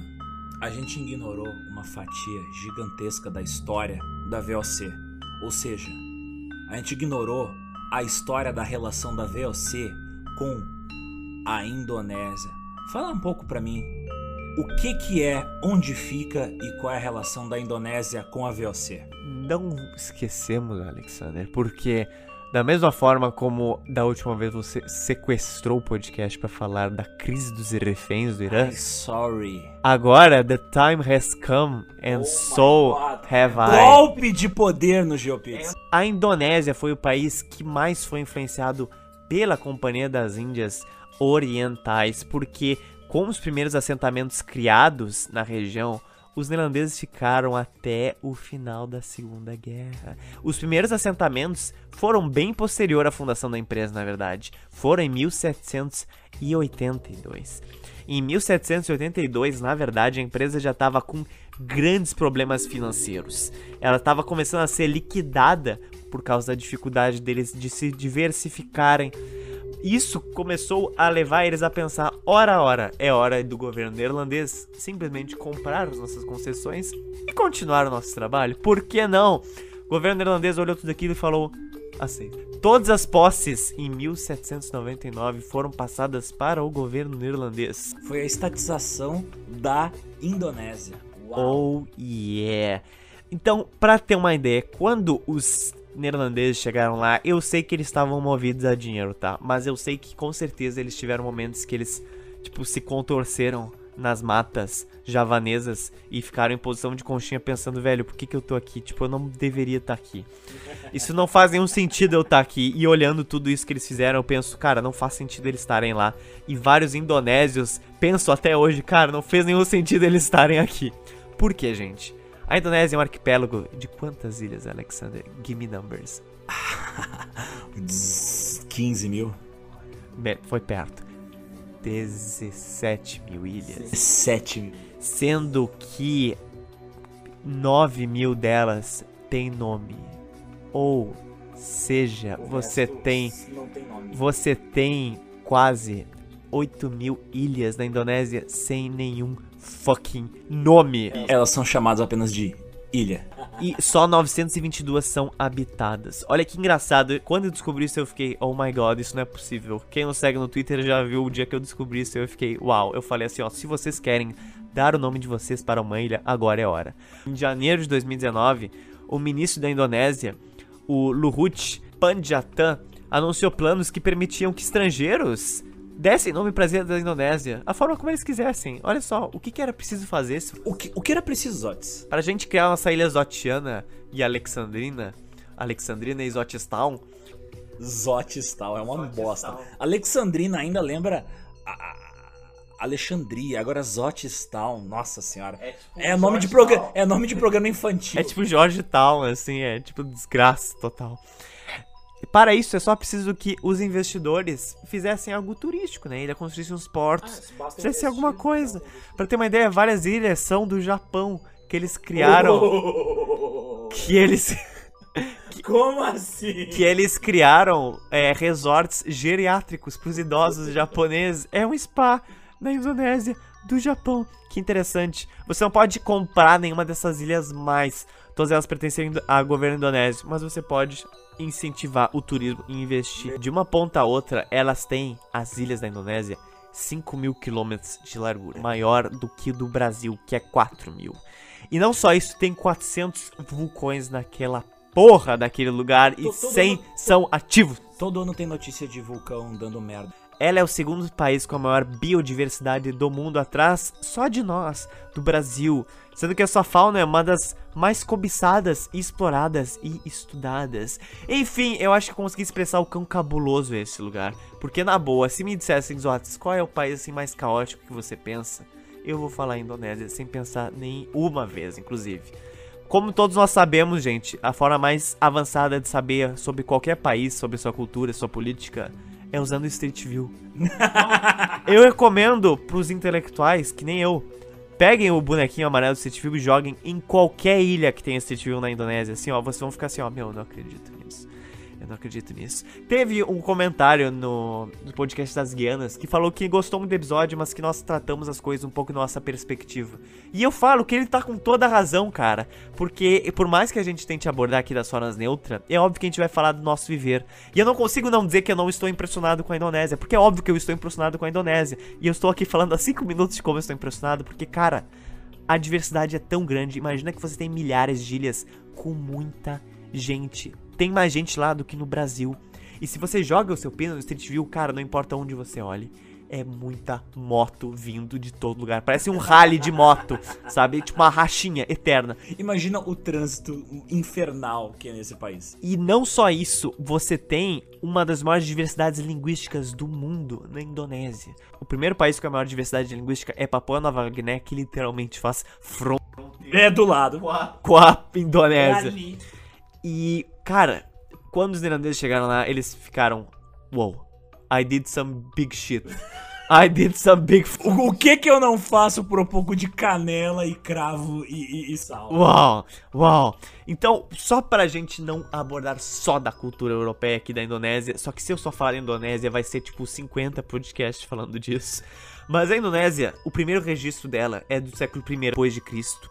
Uma estátua da deusa hindu Ganesha, ou seja, indianos e hindus vieram da Índia e começaram a habitar a Indonésia. Então o primeiro registro que a gente tem da história da Indonésia já é de colonização. Exatamente. Oh. Mas você tem nativos de lá, mas você tem muitos muçulmanos, você tem chineses. É a maior população muçulmana. Lá acho que foi o único país do Sudeste Asiático onde o ISIS tinha presença.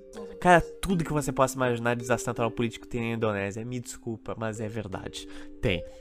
Você tem milhares de civilizações ao longo dos séculos e dos milênios. Porque como você tem 17 fucking mil ilhas, é óbvio que você não vai ter um governo.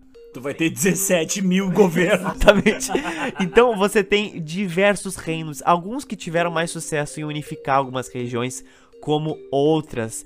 Por exemplo, um dos primeiros reinos foi o reino de o reino de Kalinga, que estabeleceu no norte de Java Java é a ilha onde fica Jakarta, só para localização geográfica. É a ilha mais importante da Indonésia. Grande parte do arquipélago da Indonésia foi dominado pelos A tua cara, lendo o nome. Meu Deus, tá. Tem-. Tem duas vogal e oito constantes essa porra. Srivijaya, com sede na ilha de Sumatra e Saliendra, que dominou o sudeste da Ásia com base em Java e construiu a porra do maior templo budista do mundo. Se chama Borobudur, um templo de nove fucking andares, de 35 metros e 500 estátuas de Buda. É muito Buda, é muito hinduísmo e é a atração turística mais visitada no país. Cara, é um estádio de futebol essa porra, meu Deus, joguem no Google, eu estou falando sério. E a história antes do século 14 e 15 não é muito conhecida porque você tem pouco registro de escrita. E tu tem outro problema. Na umidade acontece uma coisa chamada Dengue. apodrecimento do papel. Então, tipo, tirando o Japão, é raro o lugar onde o clima é quente e tu tem registros de papel da história do país. E no século XV, dois grandes estados dominaram a região: os Majapahit, em Java Oriental, que eram um povo islâmico, e os Malacas, na costa oeste da Península Malaya. Um império que também construiu uma das maiores construções da Indonésia até hoje foi o Império Medang, que foi um reino dos séculos 8 a 10. E até hoje, esses templos estão extremamente bem conservados para a localização que eles estão no meio de florestas fucking tropicais. Um dos problemas desses templos que são construídos no meio de florestas tropicais é que às vezes a porra da raiz da árvore sozinha consegue levantar uma pedra do tamanho de um caminhão, por causa que ao longo dos milhares de anos aquela raiz cresceu debaixo da pedra e sozinha uma árvore derruba um templo milenar que levou séculos para ser construído. Então, tipo, tu tem, por exemplo, no filme lá uh, Tomb Raider, uh, tu tem um, um templo que, é- que foi construído, que, é- que é de verdade, que foi construído numa das regiões tropicais e ele tá todo fudido, mas por causa que o mato enraizou nas paredes e moeu as pedras do templo. Cara, até as árvores te matam lá, impressionante. Não, não, não tem paz. Nessa época também foi construído o Prambanan, um dos maiores e mais complexos templos hindus do sudeste da Ásia. Provavelmente você já viu alguma foto dela. É tipo um complexo com aquelas várias pontas em pedra, como se fossem estacas hindus distribuídas em uma, uma quantidade enorme de espaço. Pra quem conhece de cinema, esse é o local onde foi filmada a cena final do filme Mortal Kombat. Olha aí. E a construção desse templo, cara, é de 856 depois de Cristo. E assim, ele tá muito bem conservado, olhando obviamente pelas fotos e pelo meu conhecimento aqui de Google. Ele tá bem conservado porque ele é um dos lugares que é meio que apadrinhado pelo Unesco, então tipo, rolou uma reforma. Graças a Deus. Mas resumindo, eu acho que consegui exemplificar que a diversidade lá e a umidade é muito grande. Pra vocês entenderem que a Indonésia não era só índio e mato, é tipo, tinha várias civilizações foda pra caralho, super massa e cheia de engenheiros maravilhosos. Porra, incrível. E quando os neerlandeses chegaram lá, eles encontraram alguns portugueses perdidos. Que é. é, O que está- o que estás a fazer aqui? O que estamos a fazer aqui? E os indígenas da localidade não curtiam muito os portugueses, porque eles ficavam enchendo o saco, querendo catequizar e o cacete. Então eles falaram: Ó, se, se vocês não forem fazer essa merda aqui desse cara, podem Se ficar. vocês expulsarem esses caras bigodudos e barbudos, vocês podem ficar por aqui. Isso, com as suas barbas laranjas de vocês. O sistema, então, neerlandês começou a ser implantado em Java. Um sistema colonial que os neerlandeses falaram: bom, fodeu, porque nós não podemos simplesmente criar um governo aqui, porque existem 700 trilhões de javanês nos olhando, nós temos E 17 mil governos. nós temos que criar alianças com esses indígenas, funcionando como um intermédio. Então, várias regiões e civilizações que os neerlandeses eh, perceberam começaram a atuar como se fosse um intermédio entre o governo e entre os cidadãos.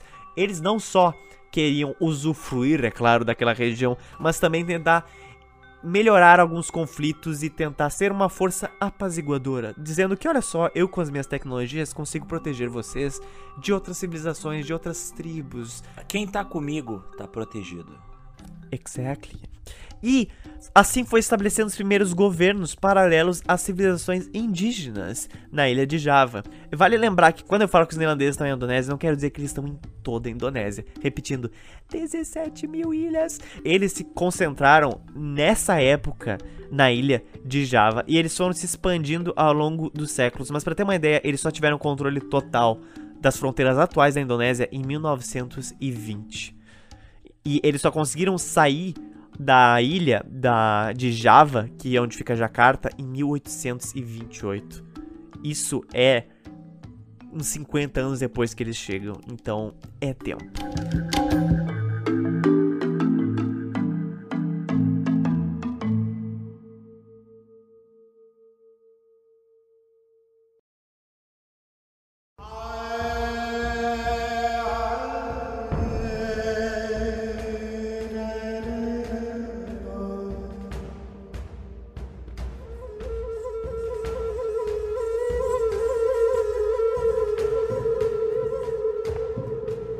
Então os neerlandeses começaram a ter alguns sistemas extrativistas reagindo como intermédio. Eles eram, resumidamente, os coletores de impostos das civilizações que ali estavam, tentando prover segurança. Eles eram tipo uns milicianos.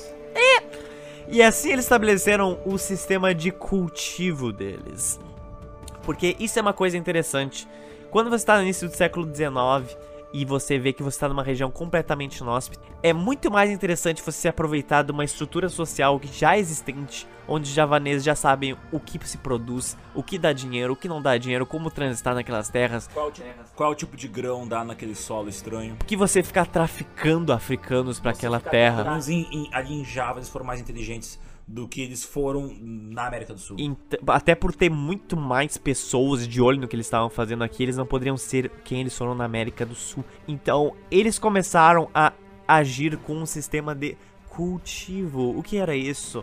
Eles criaram no início do século XIX um sistema de cultivo onde os javaneses trabalhavam não só para as civilizações na qual eles estavam submetidos, mas também para os neerlandeses. Entre 1832 e 52, 19% da renda total neerlandesa dos porra dos Países Baixos, velho, veio da Indonésia. Acho pouco, acho pouco. Acho pouco. Cara, e entre 1860 e 66, esse número chegou a 33%. Agora estamos falando de números bons. Cara, We, we need to pump up this number. Mais de um quarto. depende da tua colônia que tá a 11 mil quilômetros da tua, do teu país, porra. Tipo, cara, é, meio preocup- é como se São Paulo dependesse da economia da Síria. É, é, é. É, resumidamente é isso. Então, cara. Isso no século XIX. Então, porra. E o sistema de cultivo era de tabaco, borracha. Nessa época, o mundo teve um boom da borracha, onde as pessoas. Era tipo Bitcoin, todo mundo louco. No mundo inteiro, a, a- a galera, pra ter uma ideia, fuderam com, a- com o, a- o comércio de borracha aqui no Brasil, porque os caras traficaram pés de seringueira, a, a árvore que se tu corta dá o leite do pau, e levaram pra Índia pra poder plantar lá. Os ingleses roubaram sementes e plantas aqui do Brasil pra plantar na Índia, pra poder roubar a porcentagem do mercado da borracha brasileira. Mas o Acre foi anexado ao Brasil, vindo da Bolívia, exatamente por causa de borracha. borracha, então, pra quem não sabe por que que o Acre existe, tá aí borracha. É por isso.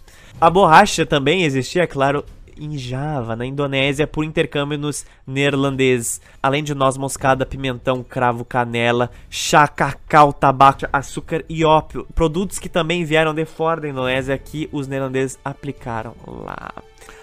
Parênteses, uma curiosidade, pra quem gosta de usar drogas, se você fizer uma batida com um copo d'água e uma noz moscada inteira moída, vai te chapar. Como é que é? Pera aí, um copo d'água, drogado. Um copo d'água. Você quer aprender a se chapar com noz A noz moscada possui uma substância química que é venenosa, mas é que ela te chapa, igual maconha. Então tu fica chapado de noz moscada. É.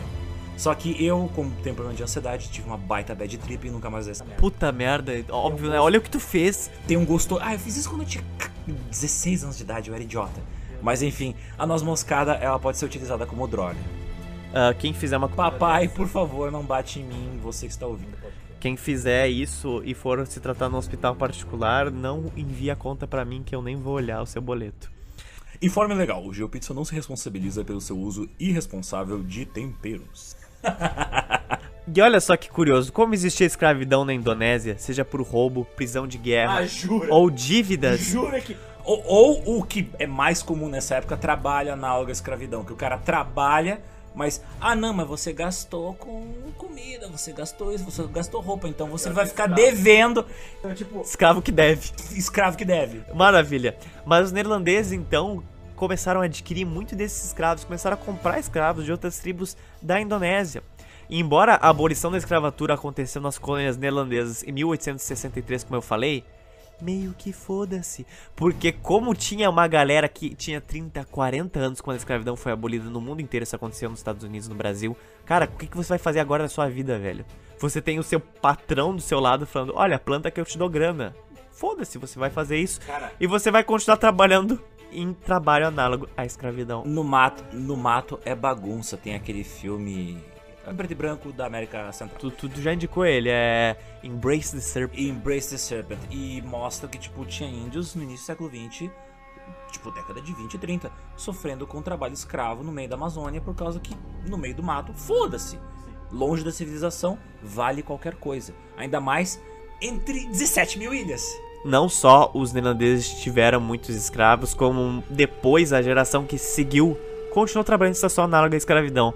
E pra vocês verem isso com seus olhos é muito fácil. Não só eh, existem várias fontes que a gente vai linkar aqui com isso, mas tem literalmente fucking fotos muito em boa qualidade de muitos javaneses extraindo borrachas e tipo uns europeus atrás assim com uma cara de tacho assim olhando pra eles, sabe? Tipo tem várias fotos dessas. Esse, esse período coincide com o desenvolvimento da fotografia, então a galera já começou a tirar fotos do de tudo.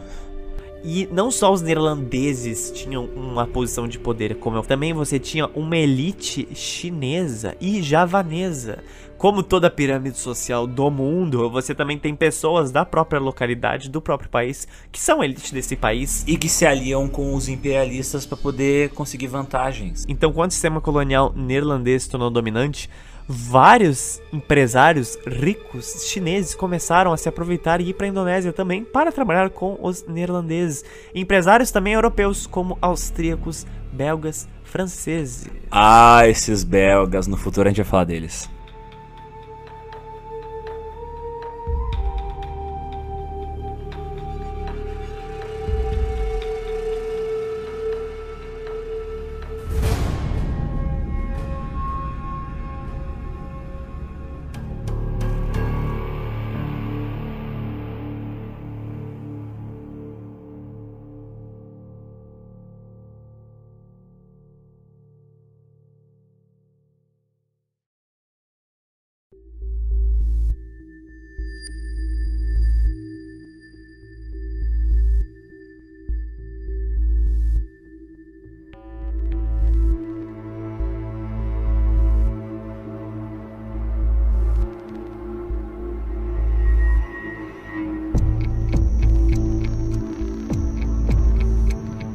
Mas, Alexander, não só de extração de borracha, tira leite do pau e muito sistema de cultivo é feito na Indonésia, não tem só paz, tem também caos. Guerra! Uma dessas guerras foi a Padre War. Não era um bando de gente batina batendo uns nos outros com rosários e cruzes. Padre era o nome de um povo. Bem, a Padre War rolou entre 1803 e 1837. Wow, that's some time. Os neerlandeses não só guerreavam ocasionalmente com os javaneses, mas às vezes, como os Otis já falou, tinham que ser intermediários, fazer alianças nas guerras entre as tribos locais. Cara, eu só penso na logística que isso deve ter demandado da, dos Países Baixos. Tipo, um cara voltando à Indonésia, olha só, a gente tem que... Os caras criaram a VOC, eles tinham experiência administrativa. Não, mas tipo, a gente vai ter que criar basicamente vários governos no meio da Indonésia para lidar com indígenas, tá bom? Tipo, ah, ok. Um exemplo dessas guerras geradas a partir de alianças foi a Guerra de Padre, que durou 35 anos. Ela aconteceu em Sumatra Ocidental, na Indonésia, entre o povo dos Padres e os Adats. Padres eram, olha a piadinha, clérigos muçulmanos de Sumatra. Eles não eram padres, eles eram muçulmanos. Inspirados pelo wahhabismo, que queriam impor a nossa querida lei Sharia, que vocês já devem ter ouvido muito falar. A lei islâmica, aquela lei islâmica extremista, e eles queriam impor essa lei em Sumatra Ocidental. Olha só. Os Adates, eles incluíam a nobreza de Minangkabau e os chefes tradicionais. Esses últimos acabaram pedindo ajuda dos neerlandeses, que se aliaram aos Adates e interviram na guerra em 1821 e ajudaram a nobreza de Minangkabau a enfrentar os padres. E assim foi, foram derrotados os clérigos muçulmanos padres que queriam impor a lei Sharia na região. Essa guerra é bem bizarra porque não só ela durou para um cacete, mas como você tem pouquíssimo registro. 35 anos, 35 Imagina uma guerra 35 anos. Não só isso, mas tipo, você tem pouquíssimo registro dela, cara. Embora os neerlandeses entraram no meio da guerra em 1821, tipo, se você pesquisar ela, qualquer fonte que seja na internet, é muito complicado você encontrar fontes. Eu imagino muito e atribuem isso porque o papel neerlandês foi bem baixo e eles meio que estavam Foi mais pro final, acho. é, eles estavam meio que foda-se. E a guerra de Java, que durou só 5 anos, de 25 a 30, você tem muito mais registros porque ela foi causada diretamente pelos neerlandeses. O que aconteceu?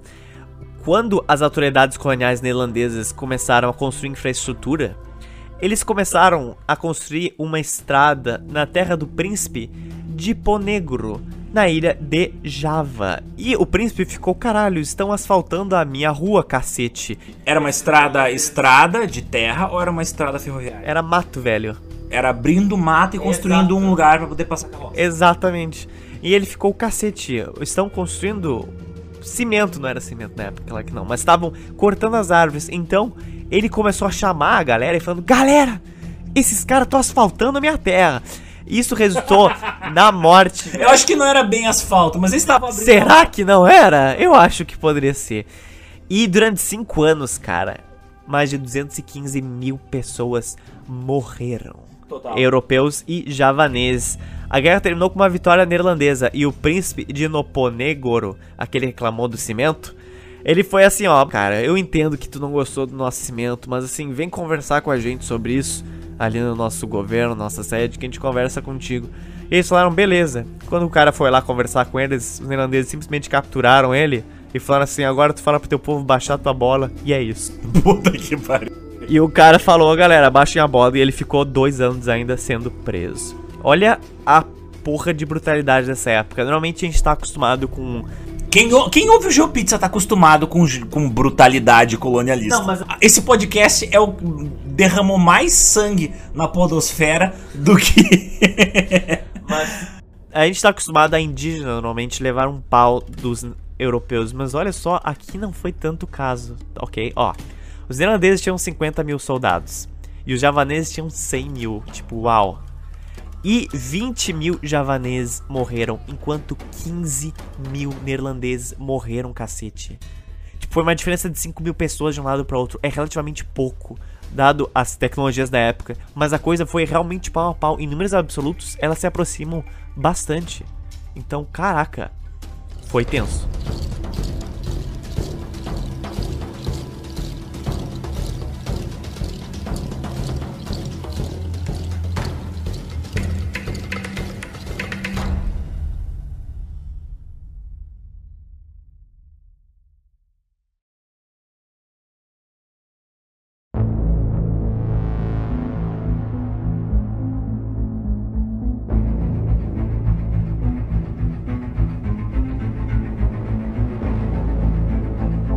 Mas os Otis falou de construção de estradas. Não só abrir mato e construir estradas de terra, os neerlandeses faziam. Eles também construíam redes ferroviárias.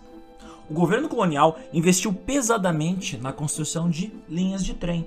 Em 1873, você tinha 240 quilômetros de linhas férreas. Já em 1900, tu tinha 1.900 quilômetros de linhas férreas.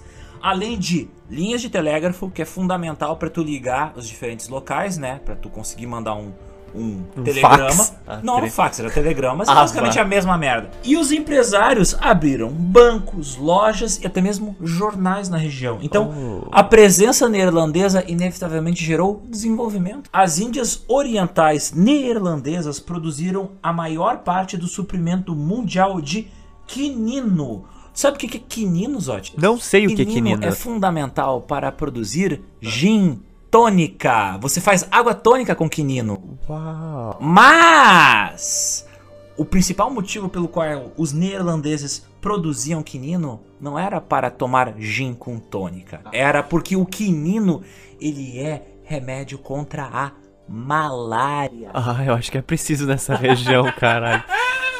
Então assim, ó, você precisa de quinino pra caralho pra combater a quantidade absurda de malária que tinha naquela região. Não só naquela região, mas em todo lugar que tem mosquito. Lembrando que a malária, gente, é a doença que mais matou gente em toda a história da humanidade. Só pra vocês terem uma noção. Então, tipo, ela é, ela é até hoje preocupante em vários lugares do mundo. Mas voltando aos produtos que os neerlandeses produziam lá na Indonésia, muita coisa feita com o coco. E não só isso, eles plantavam chá, açúcar, obviamente, e café e óleo, tudo isso exportado para a Países Baixos e Europa.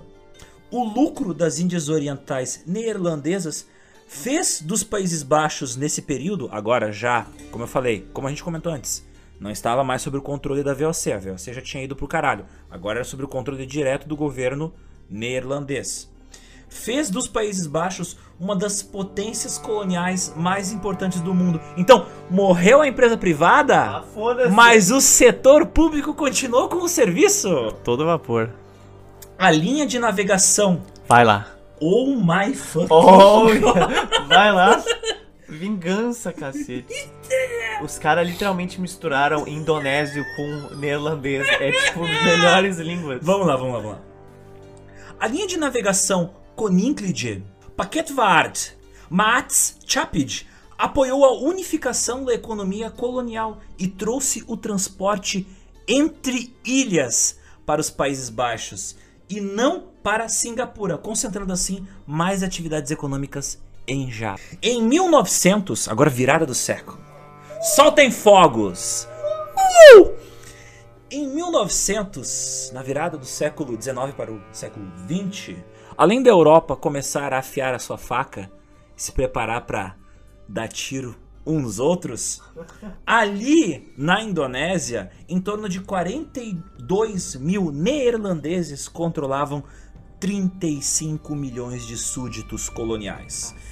Desses 42 mil burocratas neerlandeses eram 250 funcionários públicos europeus, 1.500 indígenas javaneses e 16 mil oficiais neerlandeses, além de 26 mil tropas nativas contratadas. Haja burocracia pra administrar aquela porra É o que toda. eu falei, velho. Pelo amor de Deus, imagina que horror era aquilo, velho. Imagina a burocracia, cara. Imagina a folha de pagamento do setor público, cara. E tinha que ser escrito em, em neerlandês e em javanês. e chinês. E outras várias línguas das dezenas 17 mil línguas. 17 mil línguas tinha lá.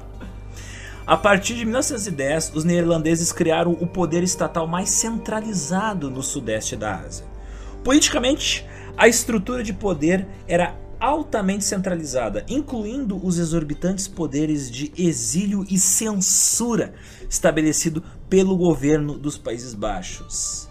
Tudo isso foi transferido para uma nova república indonésia. Um conselho popular chamado Volksraad teve início em 1918. O Volksraad estava limitado a um papel consultivo e apenas uma pequena parcela da população indígena podia votar nos seus membros. O conselho era formado por 30 membros indígenas, 25 europeus e, obviamente, 5 chineses. A gente vê aos poucos o poder sendo trans... lentamente, slow motion, o poder neerlandês sendo transferido para os indonésios. Questões legais mais amplas eram influenciadas diretamente pelo poder neerlandês. Agora, tudo que legislativamente, tudo que legalmente, tudo que juridicamente era mais local, os neerlandeses Resolvam-se aí vocês, seus putos. A população indígena estava sujeita às suas respectivas leis. Como eu falei, para as populações indígenas, no dia a dia valia mais as leis locais. E eles eram regidos por tribunais distritais indígenas, a menos que os casos fossem muito sérios, por exemplo, sei lá, um assassinato de alguém importante, um divórcio, foi parar na capa do jornal. Aí isso é, aí isso aí era encaminhado para as áreas jurídicas, para os escalões jurídicos mais altos. Ainda sobre o sistema jurídico e punição e presídio, caralho. Em 1920, os neerlandeses haviam estabelecido 350 prisões em toda a colônia. Eu não sei se isso não é prisão demais, mas enfim. É, não sei, pensa, eu agora eu tava lembrando de, do, das leis de Jim Crow. Uma maneira de tu controlar a população é tu encarcerando bastante uma, uma parcela grande da população, porque daí tu faz o povo ter medo do dominador. Então, tipo, Bom, em não mil... sei, não sei. 1920 é literalmente a data onde eles conquistam toda o atual, é, toda a atual Indonésia. Mas no século XIX eles basicamente chegam em metade da atual Indonésia, no século XX eles chegam em tudo. Então 350 prisões eu não sei. Eu acho ok até. Ok, pra ti. Ok, eu acho ok. De boas, 350 prisões de boa. exato, exato. Na prisão de Sawar Loento, em Sumatra, os prisioneiros tinham que realizar trabalho manual nas minas de carvão. Aquele, aquela clássica história neerlandesa de ter uma colônia com trabalho escravo forçado, que os franceses também gostavam de fazer. Enfim. Prisões separadas foram construídas para jovens em Java Ocidental e para as mulheres. Na prisão feminina de Boeloe, em Semarang, os detentos aprendiam a costurar e tecer.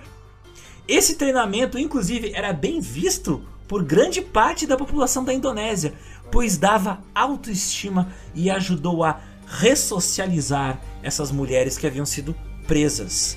Então tá aqui! Os Países Baixos, no início do século XX, a 11 mil quilômetros de distância de sua terra natal, fazendo programas de ressocialização melhores do que o nosso sistema carcerário de 2020. Olha só, Zotes. Em 1927, prisioneiros políticos, inclusive indonésios, indígenas que defendiam a independência da Indonésia, foram exilados para ilhas mais exteriores. E aqui eu começo a falar do processo de independência da Indonésia, porque, repito, em 1927 começaram a surgir indonésios protestando contra o domínio neerlandês. Mas os neerlandeses não ensinaram só os javaneses a tirar leite do pau e a serem presos em 350 prisões. Ensinaram eles a serem presos. Eu vou ensinar a entrar nessa jaula. Não, entra aqui nessa jaula. Ficar aqui por vários anos e tecer e costurar. Não. Uma das raízes do sistema escolar indonésio ainda hoje vem da época neerlandês. Durante essa época, o sistema escolar desse, da Indonésia era muito bem visto por todo o sudeste asiático e muitos chineses, árabes, tailandeses e vietnamitas iam para a Indonésia estudar. Lá na Indonésia era um centro intelectual. Lá tu tinha universidades fodas. Criadas pelos neerlandeses. Então, não, já nessa época, realmente a ja, Jakarta já estava se tornando uma metrópole. Então, essa galera precisa estudar. E essa galera não só precisa estudar, como ela estava muito apta a talvez trabalhar naquela região, a trabalhar naquele sistema. Tu precisava educar o monte de gente necessário pra manter aquela enorme burocracia que eles tinham. Tipo, era muito mais uma questão de necessidade do que ser bonzinho. Ai, vamos ensinar o pessoal a ler e escrever. Não, eles precisavam de força de trabalho pra administrar aquela enorme bolha de serviço público. Mas para ter uma ideia, em 1930 só 6% dos indonésios eram alfabetizados. Só que esse é o problema porque os neerlandeses contavam a alfabetização como eles sabendo escrever, sabendo ler e escrever no alfabeto romano. Então, se um cara sabe árabe, malaio ou é, Chinês, ele não é alfabetizado. Tipo, what the fucking fuck, sabe? pelos, pelos olhos dos neerlandeses, né? o cara falava e escrevia em coreano, japonês. Se o cara falava e escrevia em coreano, japonês, fuck this. Não contava. Então provavelmente esse número é um pouquinho maior. Exactly. Nesta época, muitos javaneses que tinham uma boa escolaridade e falavam neerlandês eram enviados para onde? Para os Países Baixos para concluir seus Imagino que o estudos. pessoal que faz parte da classe alta Indonésia Com certeza, assim como chinesa.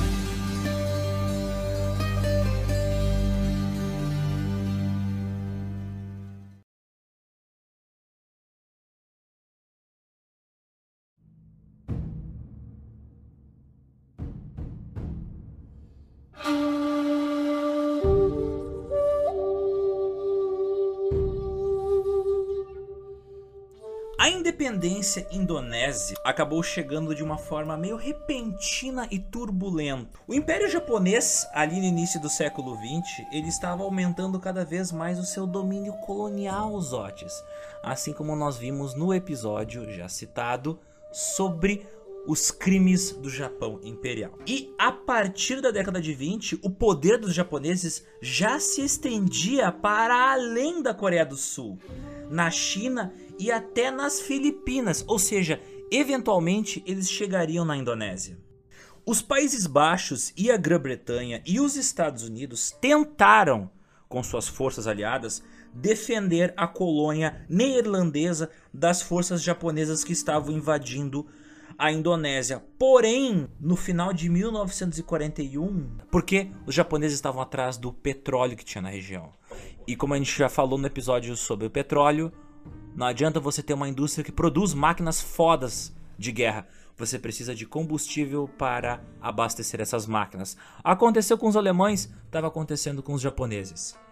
Em 10 de janeiro de 1942, durante a campanha das Índias Orientais Neerlandesas, as forças japonesas brutalmente invadem a Indonésia como parte da sua movimentação de invasão da Guerra do Pacífico. As plantações de borracha e os campos de petróleo foram consideradas cruciais para o esforço de guerra japonês. Você, como eu falei, você precisa de borracha para os pneus e combustível para as máquinas. As forças aliadas que estavam bem fraquinhas na região, né? Porque o pessoal estava concentrado na Europa nesse período. As forças aliadas elas foram rapidamente dominadas pelos japoneses e em 8 de março de 42, o exército real das Índias Orientais Holandesas se rendeu aos japoneses em Java. A grande maioria da população indígena neerlandesa das Índias Orientais recebeu os japoneses como libertadores, vejam só vocês. Libertadores do poder neerlandês colonial. Mas esse sentimento aos poucos foi mudando conforme os japoneses foram mostrando suas garrinhas, demonstrando o quanto eles eram muito mais cruéis e filhos da puta. Bem, os japoneses primeiro removeram o máximo possível da estrutura do governo neerlandês, substituindo-a por um regime próprio. Embora as primeiras posições fossem ocupadas pelos japoneses, a prisão de todos os cidadãos neerlandeses significava agora que os indonésios é que iriam ocupar muitos dos cargos de liderança e administrativos que haviam ficado vagos. O vácuo de poder agora estava sendo ocupado pelos indonésios. Porém, Zotes, segundo o relatório da ONU, 4 milhões de pessoas morreram na Indonésia como resultado da ocupação japonesa. E durou só três anos. Só três anos. Uou. É, pensa, é gente pra caralho. Após a rendição japonesa em agosto de 45, os líderes nacionalistas da Indonésia, Sukarno e Mohammad Hatta, declararam a independência do país. Porém, uma luta de quatro anos e meio se seguiu após a Segunda Guerra Mundial, enquanto os neerlandeses tentavam restabelecer seu poder sobre a colônia. Eles falaram, não vai ter independência não, calma Não aí. vai ter, não, não, não vai ter independência não. De- Devolve aqui. Give me back. Devolve, give back, give me, give me back. Pós-dependência colonial, cara, nunca é pacífica e nunca é de boas. E foi basicamente o que aconteceu na Indonésia. Só e dedo no cu gritaria Oh e God. indonésio e 747 línguas diferentes. E quando tem um vácuo de poder, que foi o que aconteceu quando os neerlandeses foram embora, o que acontece? Problems. A gente viu esses Problems, por exemplo, nosso último podcast sobre o Irã. Vários, conflitos entre vários grupos com diferentes intenções, diferentes maneiras de pensar. Só que o, o problema, Alexandre, é que a gente aqui em 2020, pra gente é muito simples falar que a Segunda Guerra começou em 38 e acabou em 45. Só que lá em 45 e a década de 50, a qualquer momento tinha um tipo de sentimento de que poderia voltar a ter conflitos. Isso se chama, né, Guerra Fria. Mas na Indonésia. Mas a Indonésia ainda estava com o sentimento de que tanto os Estados Unidos quanto as forças nazistas poderiam ressurgir e tomar novamente as ilhas. Eles ainda ficaram olhando pro Japão, tipo. Ah.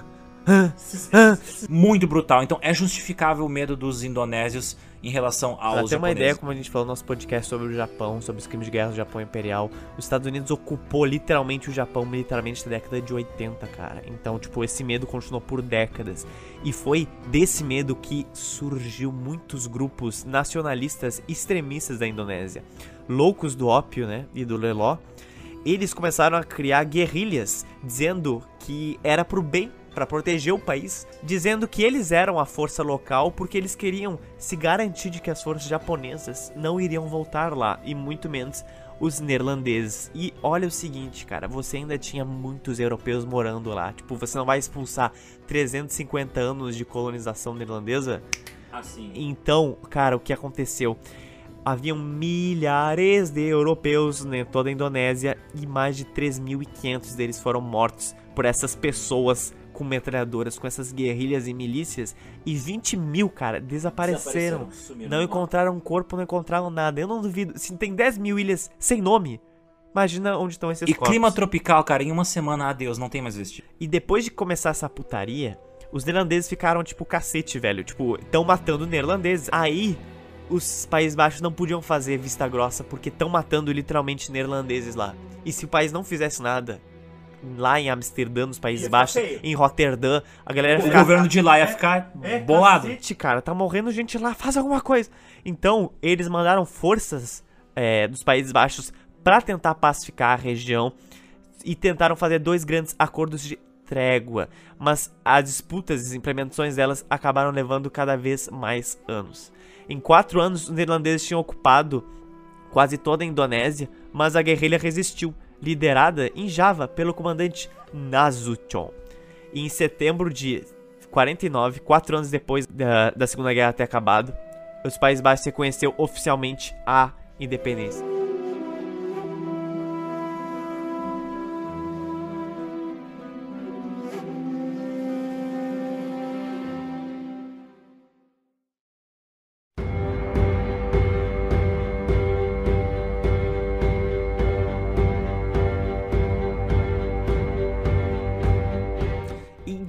A história recente da Indonésia se liga diretamente com muita da mentalidade pós-independência. da- A mentalidade anti-imperialista e colonial seguiu-se nas próximas décadas de 50 e 60. Isso fez com que a Indonésia virasse uma grande amiguinha da União Soviética e também da China. E em 65 aconteceu uma tentativa de golpe de Estado para tentar depor o presidente Sukarno. E isso legitimou o Sukarno a pirar no Loló e falar: caralho, estão tentando me depor, o que eu não duvidaria. Mas isso levou ele a fazer massacres em níveis colossais. Você tem fotos dessa época, da década de 50 e 60, de massacres que ocorreram para legitimar a presidência do Suharto.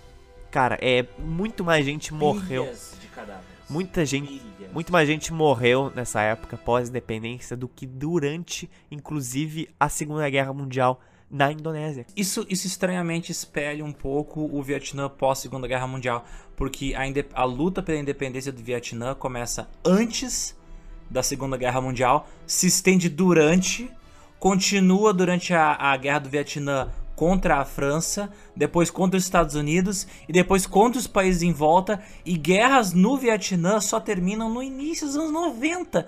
Então, durante a maior parte do século 20, o Vietnã ficou lutando pela sua independência. Esses países do, do Sudeste Asiático e a Indonésia, espelhando o Sudeste Asiático, cara, guerras infinitas, guerras civis infinitas. Seguinte, eu vou lançar a braba. Desde 45 a Indonésia teve sete presidentes. Seu primeiro presidente, Sukarno, que não tinha nenhum sobrenome, isso era um costume comum entre os javaneses da época. Sukarno ficou 21 anos no poder. Uou!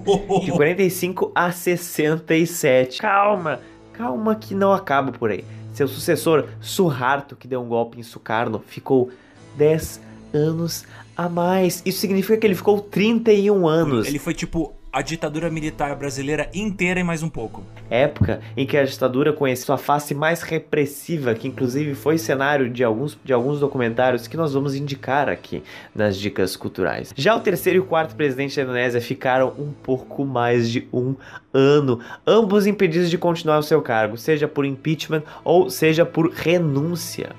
Já a quinta presidente da Indonésia conseguiu um mandato um pouco maior, mas não cumpriu seu mandato, tendo só de 3 anos. O mandato presidenciável na Indonésia é de 5.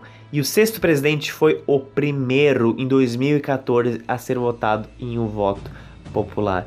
E o, que, e o sexto presidente da Indonésia foi o primeiro a vencer uma eleição por voto popular, cara. Isso em 2004 até 2014.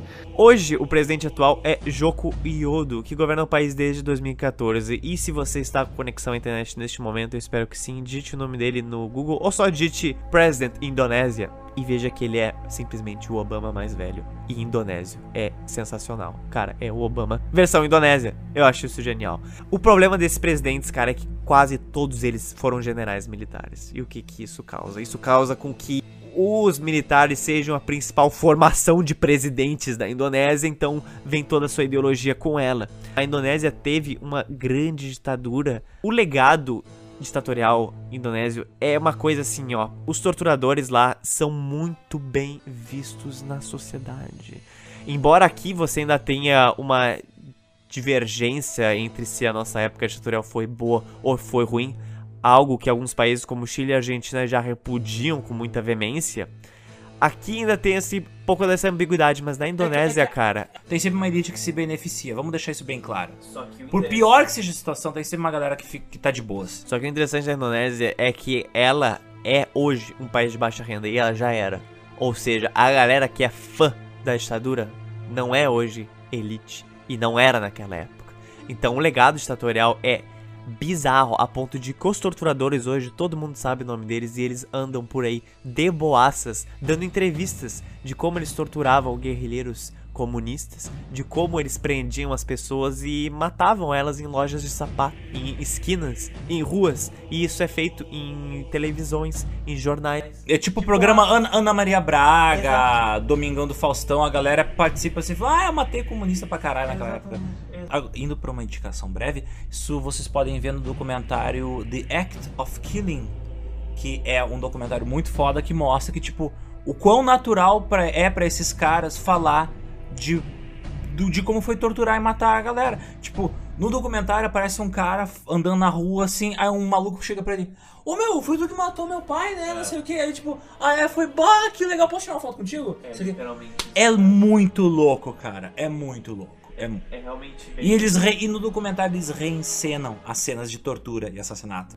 É, tem, tem filmes dos torturadores sendo reencenados de como eles faziam. Então, tipo, tipo não falando mal, tipo falando é, tipo exato. contando a história deles. Claro que tu tem gente que é contra essa porra, mas a opinião popular é muito mais a favor do que contra. Cara, é bem perturbador esse documentário que é o The Act of Killing.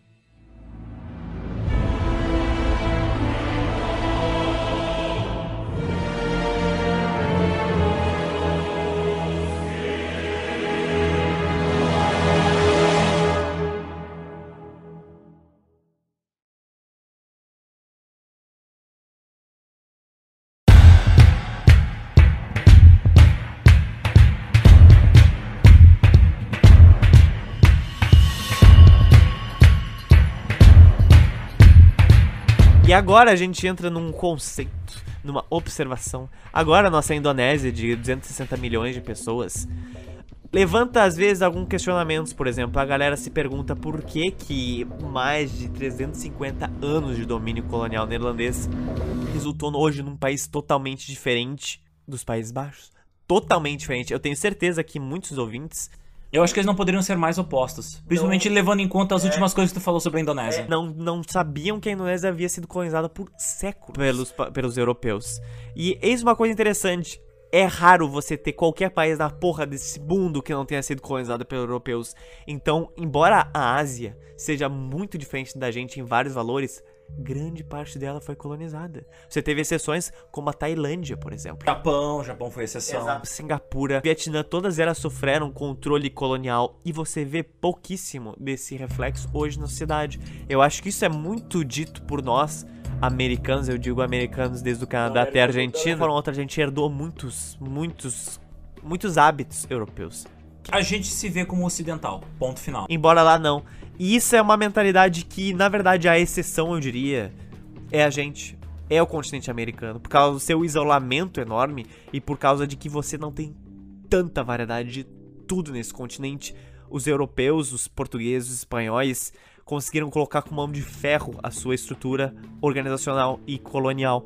Então, a gente, na verdade, é exceção, não ao contrário. Porque você teve África, Oriente Médio, Ásia colonizada, e eles continuaram com suas particularidades, com suas diferenças, porque eles já tinham governos centrais relativamente formados. Então, então, se a gente seguisse o padrão mundial de ah, o que aconteceu depois da colonização, a gente estaria falando do Tupi-Guarani. Exatamente. Aqui nós fomos exceções, porque além de aqui no, no Brasil você teve muito mais civilizações destinadas a caçadores-coletores, os poderes indígenas que a gente vai tratar no próximo tema foram massacrados assim, ó. Esse é o maior problema. Não é uma estrutura que eles criaram que foi se É, desmantelando. é- é, na, na Indonésia, eles absorveram uma estrutura que já existia. Quando o país se tornou independente, houve uma continuação daquilo que já existia antes, porém com influência ocidental. Exato. E o conflito, por exemplo, dos espanhóis com os incas, que a gente vai tratar, o Império Inca tinha 10 milhões de pessoas, cara, em 1520. É muita gente. Ele era, um- era, era- era um sistema extremamente burocrático no melhor sentido possível. Era uma nação imperial complexa, totalmente organizada, e foi contra o Outlet, formatado. Cinco anos. Cinco anos. Cinco anos não é nem Segunda Guerra Mundial. Você tem uma abordagem muito diferente da irlandesa que a gente acabou de ver, além das doenças terem erradicado os astecas, os incas e muitos outros. É, esse é outro fator. Lá no Sudeste Asiático e na Oceania, quem foi massacrado pelas doenças foram os europeus. Malária matou europeu que nem barata. Então, quem morria muito era quem vinha de fora, não quem já tava lá. É, esse é o fato de que as Américas eram muito isoladas, A cara. geografia também é diferente, né, cara? 17 mil ilhas. É muito mais difícil tu controlar 17 mil ilhas do que um continente. que é só tu caminhar reto. Se eles não controlam até hoje 17 mil ilhas, imagina naquela época. Desconfio que a Indonésia deve ter muito mais tribos isoladas, sem contato com o resto da, da humanidade, do que a, a Amazônia. Porque é grande, cara. O local com maior diversidade de, tribos e de línguas é Papua Nova Guiné, que fica ali do lado. Então eu também não me surpreenderia, porque Papua é infinitamente menor e bem mais localizada. É uma terra, É não um são pouco- um É um arquipélago. dos poucos lugares do mundo onde tu ainda encontra espécies novas de mamíferos. Então, na verdade, esse debate que eu gosto de levantar e que eu sei que muita gente vai se ter, porque, tipo, caralho, Indonésia, neerlandês, holandês, what the fuck, não tem nada a ver. Mas realmente, quando você estuda a colonização das Américas, você vê que, cara, esse mundo aqui era uma bolha, velho. Tava longe de tudo, não tinha anticorpos pra nada. E comparado ao tamanho e território dela, existiam pouquíssimas civilizações aqui. Pouquíssimas. Na América do Norte, embora vocês tivessem vários conflitos com indígenas, comparado ao tamanho e território deles, cara, eram bem. Os fatores que de fato levaram ao resultado que hoje a gente vive são muito mais complexos do que as pouquinhas coisinhas que a gente tá dizendo. A gente só tá querendo dizer que, tipo, em resumo, o padrão ocidental é padrão, mas na verdade não é. é, é dif- no mundo inteiro tem sistemas diferentes. Na Índia, por exemplo, que foi duramente colonizada pelos ingleses, não, a cultura inglesa não vingou. Vingou a cultura indiana. Embora você tenha muitos, muitos trens britânicos lá, indianos. E, aí, e é o segundo país com maior influência da literatura inglesa, mas tipo, a galera não anda na rua com, com roupa inglesa, tá ligado? A gente aqui inevitavelmente ficou com o padrão europeu. Até, até aqui o Brasil muito mais do que no Peru. por- no Peru a galera ainda anda do jeito peruano, né? O do legado Inca lá é muito grande. É, lá é mais. Ainda ficou uma resistênciazinha cultural. Mas isso é uma coisa que eu vi em muitos debates, por exemplo, em fóruns como Reddit no Quora de indonésios, debatendo sobre a colonização neerlandesa lá, porque o discurso que vingou lá era que eles eram malvados, porque essa foi uma ideologia do governo militar na época para legitimar o poder. Durante todo o século XX. Só que muitos ficam assim, cara, não foi toda a Indonésia que foi colonizada. Isso é verdade, porque a gente viu que durante muito tempo foi só a ilha de Java. Só depois que foi para os outros territórios. E mesmo assim, você não teve um controle, uma colonização que nem foi aqui. E outra, você não chegou perto dos números que foram as ditaduras militares da Indonésia e sequer até mesmo a ocupação japonesa. Não é, passando, mas não é passando a mão por cima da cabeça dos neerlandeses. Eles cometeram crimes, mas tipo, se a gente for comparar bandido com um bandido com outro, a violência da dominação colonial neerlandesa foi um pouco menor do que a violência da dominação, por exemplo, espanhola. Como a gente falou, os espanhóis chegaram e destruíram com o império que tinha, os neerlandeses absorveram a burocracia que já existia. Tanto é que até o início do século XX, tu ainda tinha leis tribais, regionais, valendo mais porque controlavam a maior parte da população do que as leis neerlandesas. Né? Então.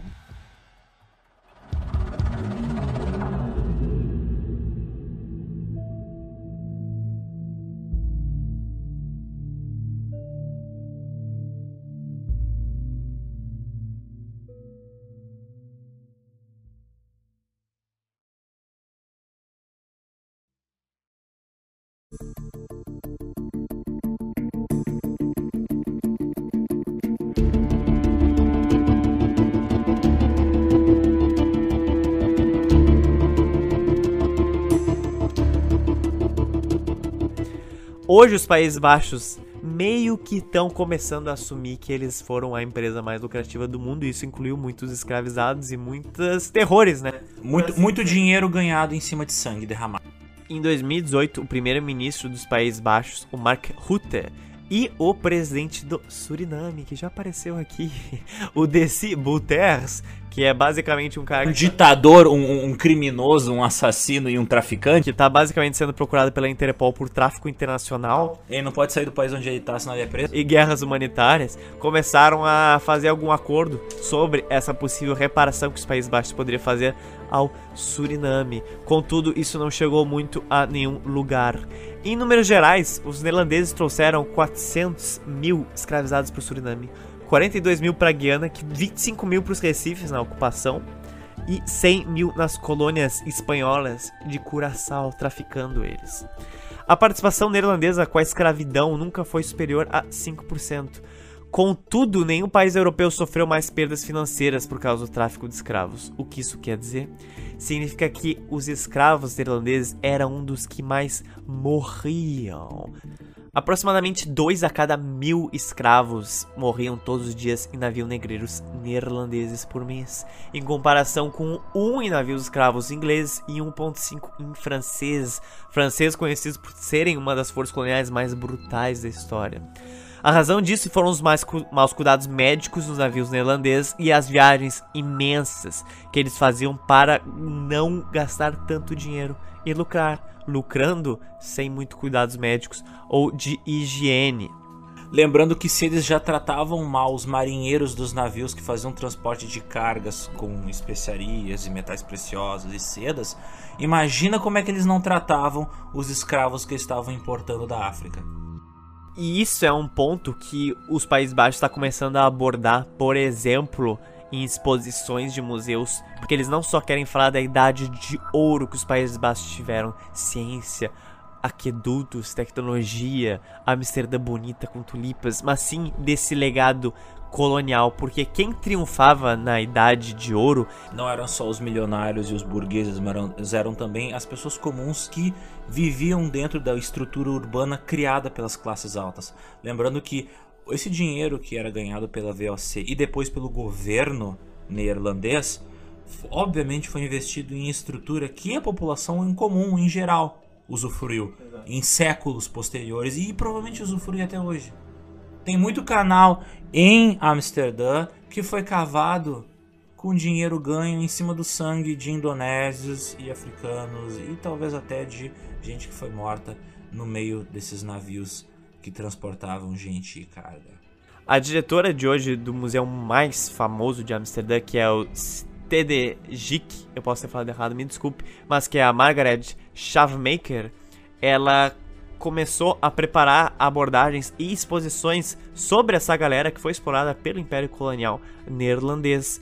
E eles pretendem fazer uma exposição sobre isso em novembro de 2020. Então, se você estiver lá, passe lá, mas o problema. Confira! O problema é que a entrada para esse museu é tipo 20 euros, e isso é tenso.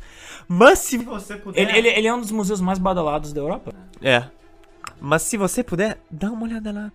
A mostra vai se centrar na história de 10 indivíduos de escravos a construtores de barcos, assim como governadores coloniais que desempenharam um papel no comércio neerlandês de escravos. E parte deles vai ser encorpada em uma exibição permanente também no museu quando acabar. Embora os Países Baixos nunca tenha formalmente se desculpado de nada, um caso que me chamou muita atenção foi em 2018, que a CARICOM, que é a comunidade do Caribe que já apareceu no nosso podcast sobre as Guianas, anunciou que o Haiti começou a exigir reparações, sabe de quem? Da França. Mas sabe por que, que o Haiti fez isso? Isso, inclusive, tem um motivo bem interessante. A dívida externa hoje do Haiti é um dos principais fatores que causam o endividamento do país e, consequentemente, da pobreza dos habitantes.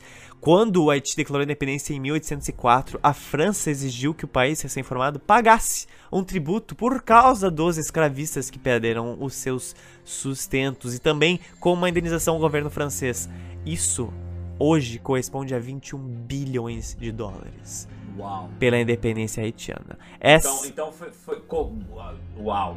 E esse valor demorou para ser pago mais de 100 anos. Demorou 143 anos para o Haiti conseguir dinheiro e foi liquidada em 1947. Contudo, depois do terremoto que aconteceu em 2010, o Haiti ficou meio tipo, cacete, vai tomar no cu, eu preciso de dinheiro. E começou também a exigir da França de que tivesse algum tipo de reparação, porque é muito bonito você defender um discurso hoje humanista, sendo que alguns anos atrás você exigiu bilhões de dólares para uma outra nação que só se fudeu por sua causa. A França não pagou nada, mas perdoou o empréstimo que o Haiti tinha que fazer de 77 milhões, mas não fez nenhuma reparação da dívida.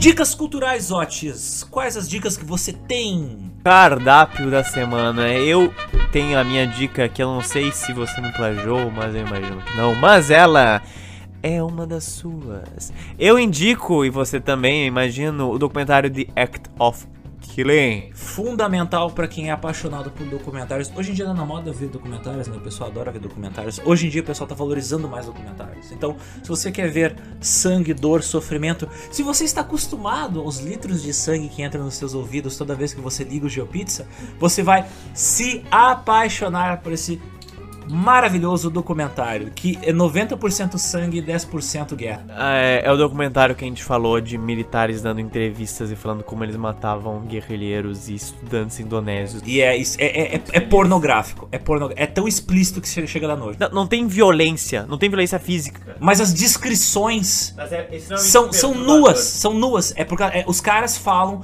da tortura e dos assassinatos em massa como quem fala, tipo, ah, fritei hoje ovo É. de manhã com um tempero, sei lá, sabe? É, é com uma naturalidade de quem tá comentando o preço da farinha. É, é, isso é o perturbador, porque não tem nenhuma violência física, mas cara, realmente é muito incômodo porque tem um momento que um deles fala, tipo, ah, eu me sinto muito bem na minha vida, mas tipo, eu não consigo dormir, sabe? Tipo, eu tenho pesadelos há décadas. E você fica, caralho, velho. Bom, e a minha outra dica cultural também é um documentário. Esse documentário The Act of Killing é feito para mostrar as visões dos militares que fizeram essas atrocidades. E é, obviamente, ele foi proibido na Indonésia. Mas você tem uma sequência dela, que se chama The Look of Silence, que fala da família desses guerrilheiros ou desses Esse documentário, não- esse documentário do Look of Silence não é do mesmo diretor. Exactly. Ele fez como sequência deste acontecimento. Esse eu não cheguei a ver, pra te falar a realidade. Bem, dizem que é ótimo e altamente recomendável, porém é uma outra perspectiva, a ideia já é do outro. Eu acho, se eu não me engano, ele é tão perturbador quanto. Ai, que maravilha. Well, can you hear it? I can hear it! Can you hear it? I can hear the sound of the pizza. Chamando na tela. Chá, chá, chamando na tele. A nossa última edição foi sobre o paradoxo do Irã. Desde o século XVIII até hoje. Caraca, que trabalho que foi esse podcast. Uau, nossa, a história do Irã é fascinante, mas deu trabalho pesquisar essa merda. Jesus Cristo. Mas eu fico feliz. Eu não quero mais ouvir uma palavra em farce pelo resto da minha vida. Não que eu não goste do Irã, mas é que eu cansei.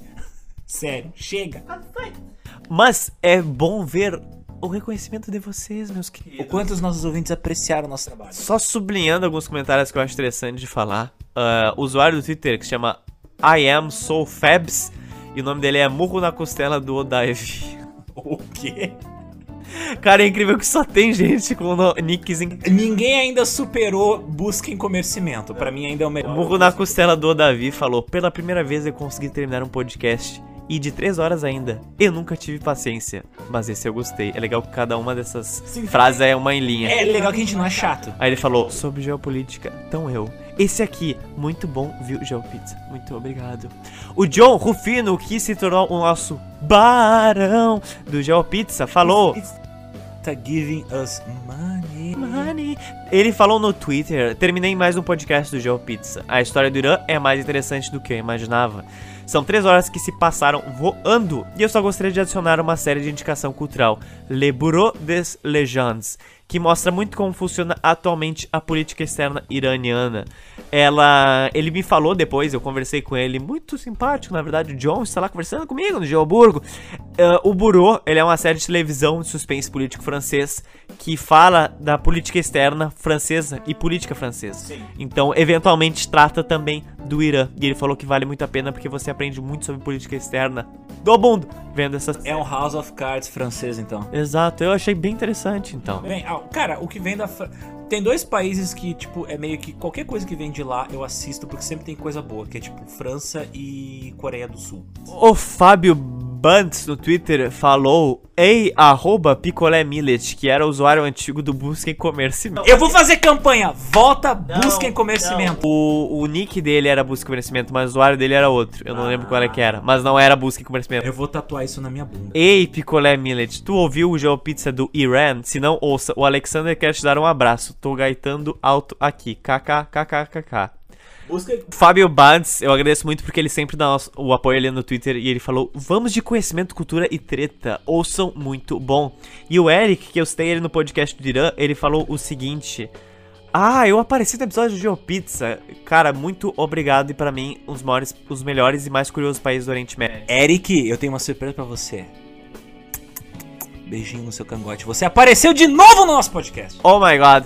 Nas indicações eu achei interessante se aparecesse Persepolis, uma história em quadrinhos bem famosa, feita por uma iraniana que relata sua vida nos momentos da Revolução Iraniana e a Guerra Iraque.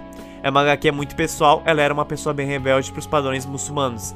Ela e seus pais eram bem satisfeitos com as novas regras que estavam sendo estabelecidas com o novo governo. Nessa HQ, inclusive, dá pra ver o estilo de vida da farra dos iranianos muito bem representado nas festas com bebidas e cigarro. Então, já que ele deu a dica do quadrinho, eu vou dar a dica da animação. Tem uma animação de um filme do Persepolis. Ai, cara, foi um crime a gente não ter falado desse gibi, desse filme. Ah, e, é uma HQ bonitinha com um traço meio infantil, mas que regularmente trata de temas pesados com uma certa pegada visceral. É como se você estivesse lendo um Osamu Tezuka farce. Tipo, o traço é fofinho, mas tem sangue e violência. É muito bom pra quem não se dá muito bem com leitura clássica e gosta de ter uma noção estética de como as coisas eram. Thanks, Eric. É legal que no gibi a guria usa uma tem um- um- uma burca, né? E tá escrito ah, punk rock, alguma coisa assim na burca dela. E a mãe dela xinga ela. Ah, tira essa merda. Não sei. Caraca. Mas Alexander, obviamente, nem só de elogios é feito Joe Pitts. Oh my god.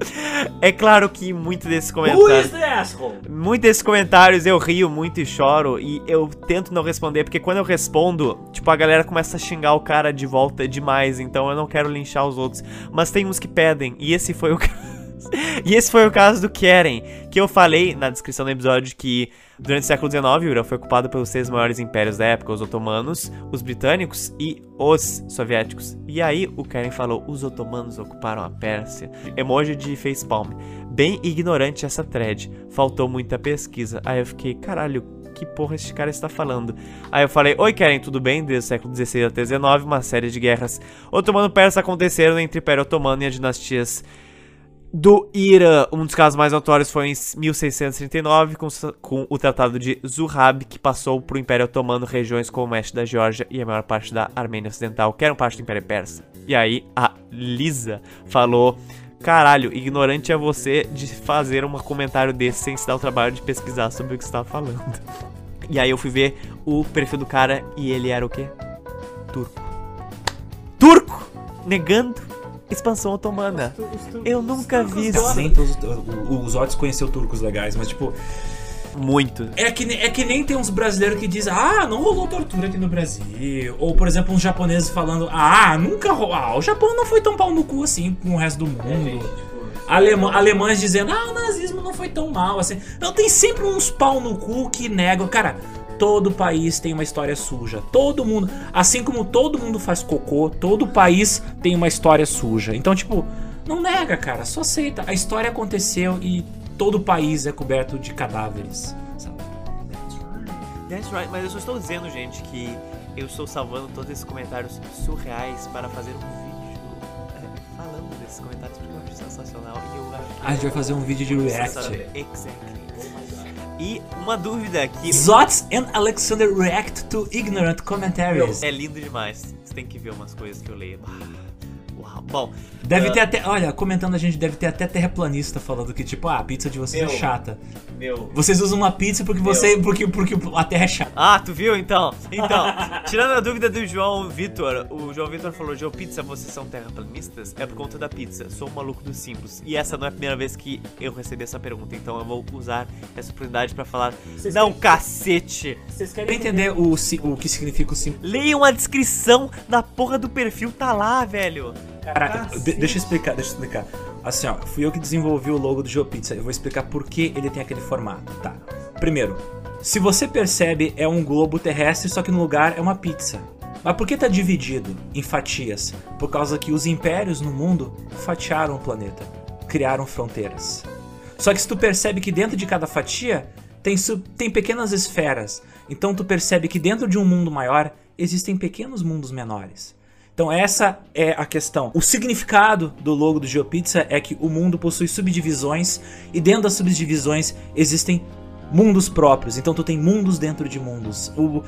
Pra quem quer entender o logo, tá aqui a palavra do designer. Aquilo ali é para representar que o planeta Terra foi fatiado e que dentro das fatias existem realidades diferentes. Cada círculo não é só um pepperoni, é um planetinha também.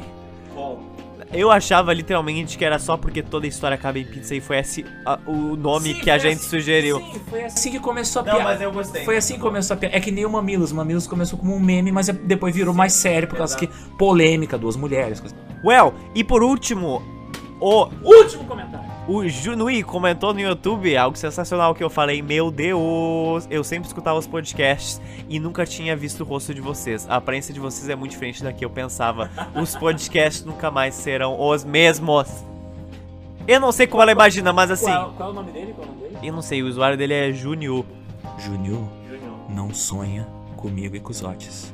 Não sonha comigo. Olha, eu não sei o que, que ele tava esperando, mas Esse cabelo loiro dos Otis e os meus óculos negros não vão entrar na sua alma. é verdade. Fique tranquilo. Bom, e antes de encerrar a nossa pizza quinzenal, esta pizza que percorreu muitos continentes. Primeiro eu queria agradecer de coração todas as pessoas que tornam o gel possível, porque como vocês podem imaginar, isso requer muita pesquisa e muita edição. Pessoas que nos auxiliam são pessoas como o João Bosco, o Eduardo Wisler, o Bruno Mross, o Tarcísio Júnior. Eles são apoiadores. O que são apoiadores? Não são nossos investidores trilionários, são pessoas que contribuem com dois reais mensais. O Matias Carneiro dos Anjos, o Bernardo Liz, o Helton Rister, o Orlando Biasi, o João Hudson, o Felipe da Silva Fetzer e o Paulo Sérgio das Chagas Oliveiras, assim como o Jonathan Pereira, são barões. Os barões contribuem com 5 reais por mês. Então veja bem, não é preciso muito para ajudar o GeoPizza, mas sim muito amor no coração e muita quantidade de gente a fim de fazer o bem. Já o Rafael Zendonade, a Giovanna Mazali, o Thiago Gomes, a Viviane Damascelo Barros, o Léo Vignon Lilarge e a Letícia Martins Barcelos são Viscondes. Viscondes auxiliam o Gel com a partir de 10 reais mensais. E o Marcelo Secundino, ele é um marquês. E o marquês, a partir de 20, recebe mimos aí na casa dele. Então, Marcelo, aguarde, aguarde que o seu mimo está vindo. Já no caso do Aleph Souza, do César Afreitas e do Daniel Veloso, são infantes. O que infantes ganham? Infantes ganham livros a cada três meses de assuntos a ver com o que nós abordamos aqui no podcast. Então, veja bem a oportunidade, você não só auxilia o GEL a uma mídia independente, mas assim expande o seu conhecimento para além das fronteiras do pensamento. Como ajudar o GEL? É muito simples, é muito fácil. Só dá uma olhada no nosso www.apoia.se barra geopizza, que lá tem um descritivo de todas as recompensas e todas as faixas de contribuição. Dá uma ajudinha, gente, e nos ajude a fazer a nossa mídia independente. Dúvidas, sugestões, críticas, não gostou de mim, não gostou do Alexandre, eu também não gosto de nenhum dos dois. Fale conosco no Instagram, no Twitter, no Facebook ou por e-mail, ou até mesmo pode me catar nas minhas redes pessoais e me xingar por lá, não tem nenhum problema. Well, é isto a nossa pizza indonésia. Pizza, essa pizza, uau, tem sabor de tamanco e tulipa. Oh boy. Então, nos vemos daqui a duas semanas. Daqui a, dentro de 15 dias novamente invadiremos seus ouvidos com mais sangue. Oh god, exato. Com mais sangue. Exato. No próximo não vai ser só sangue, também vai ser vírus. Adiós. Até a bissemana que vem.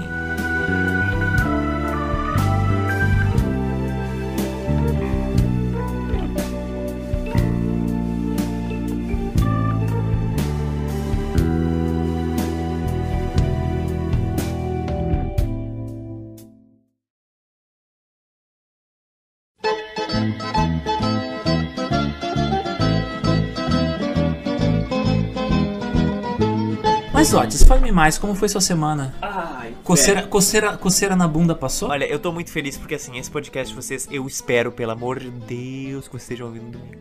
Vocês estão ouvindo no domingo. Mas- Coitado, coitado escravo aqui, trabalhando que nem um louco pra editar mas ele isso. tá Essa gravado- bagunça dessa pauta. Ele tá sendo gravado quinta-feira porque esse homem na minha frente transferiu essa porra mais vezes que, não sei, caíram meteoros nesse planeta. Bem, eu tenho contas atrasadas, eu tenho que trabalhar. Não, mas eu agradeço porque no sábado, velho, aconteceu um bagulho que eu tava me tremendo pra transferir. Eu tava, bah, eu não quero ser filho da puta e transferir. Quero ser da pu-" Aí tu só falou assim, ó, amanhã gente grava. Eu fiquei, bah, que maravilha. O que que está acontecendo? Por que, que os outros estavam nessa situação na noite anterior? Tá. Que noite, não. Em que dia aconteceu o quê? Sexta. Eu fui ver uns amigos na, na casa de um amigo meu. E a gente tava lá de boas, pá, pá, pá, pá. E aí depois eles estavam, ah, Zotes, vai ter uma festa lá no Margot, que é uma festinha pseudo-hippie de boas ali na E tu João. não me chama pra essas festinhas, né, seu Meu. pau no cusaço. Meu, tu não ia curtir. Tá, enfim, a gente é na João Alfredo e João Alfredo é uma rua que tem muitos conflitos policiais e de Lex ouvindo funk e chutando bombas da polícia de gás. E não estou brincando, isso acontece tipo todo tempo e aconteceu no carnaval umas três vezes só. Então, na festa de lá, eu tava ali, ó, no brilho. E aí eu sentei, fiquei ali de boa. No brilho do quê? Meu, eu tava assim, ó. Bah, e sentou um cara do meu lado, velho. E ele começou a falar umas paradas filosóficas, mas eu não lembro de uma palavra que ele falou, mas eu lembro que eram filosóficas. E eu tava, só tava assim, ó. Com certeza. Alright, ok. Muito certo. E aí ele falou, botou um chapéu na minha cabeça. E ele falou assim, ó, já volto. E ele não voltou mais, velho. Tipo, 15, 10, é, 20 minutos. Aí a gente foi embora. Aí na hora que a gente foi embora, eu fui entregar literalmente a comanda para o cara da porta. E passou entre eu e o cara da porta um brigadiano muito puto, pistola 666 correndo pra dentro do Margot. e mais cinco policiais da brigada. E eu fiquei, meu Deus, o que que aconteceu? Aí a gente foi ver, cara, tinha uma mina simplesmente caída assim no chão perto de uma escada. E o cara que tava falando comigo aquela hora, uns cinco brigadianos em cima dele, velho. Descendo o cacete no cara. Ele bateu na mina? Aí todo mundo ficou, caralho, o que aconteceu, o que aconteceu, que aconteceu? E eu assim, ó, com o chapéu do cara assim do meu lado, eu, cacete. Joga fora o chapéu. Aí eu falei, bah, o que que houve aí com a mina e tal? E aí falaram, o cara chutou ela do segundo andar. Que é, é tipo uns 10 metros, assim. E ela saiu rolando e caiu no chão. Mas ela caiu. Ou ela. drug- Não, é do du, du. Ah, tá. Mas mesmo assim, velho. Menos mal, mas Ela tava, tipo, estática. Aí eu fiquei, wow, this is some heavy shit. E aí depois eu acho que, não sei, prenderam o cara e tal, mas estavam levando pra viatura.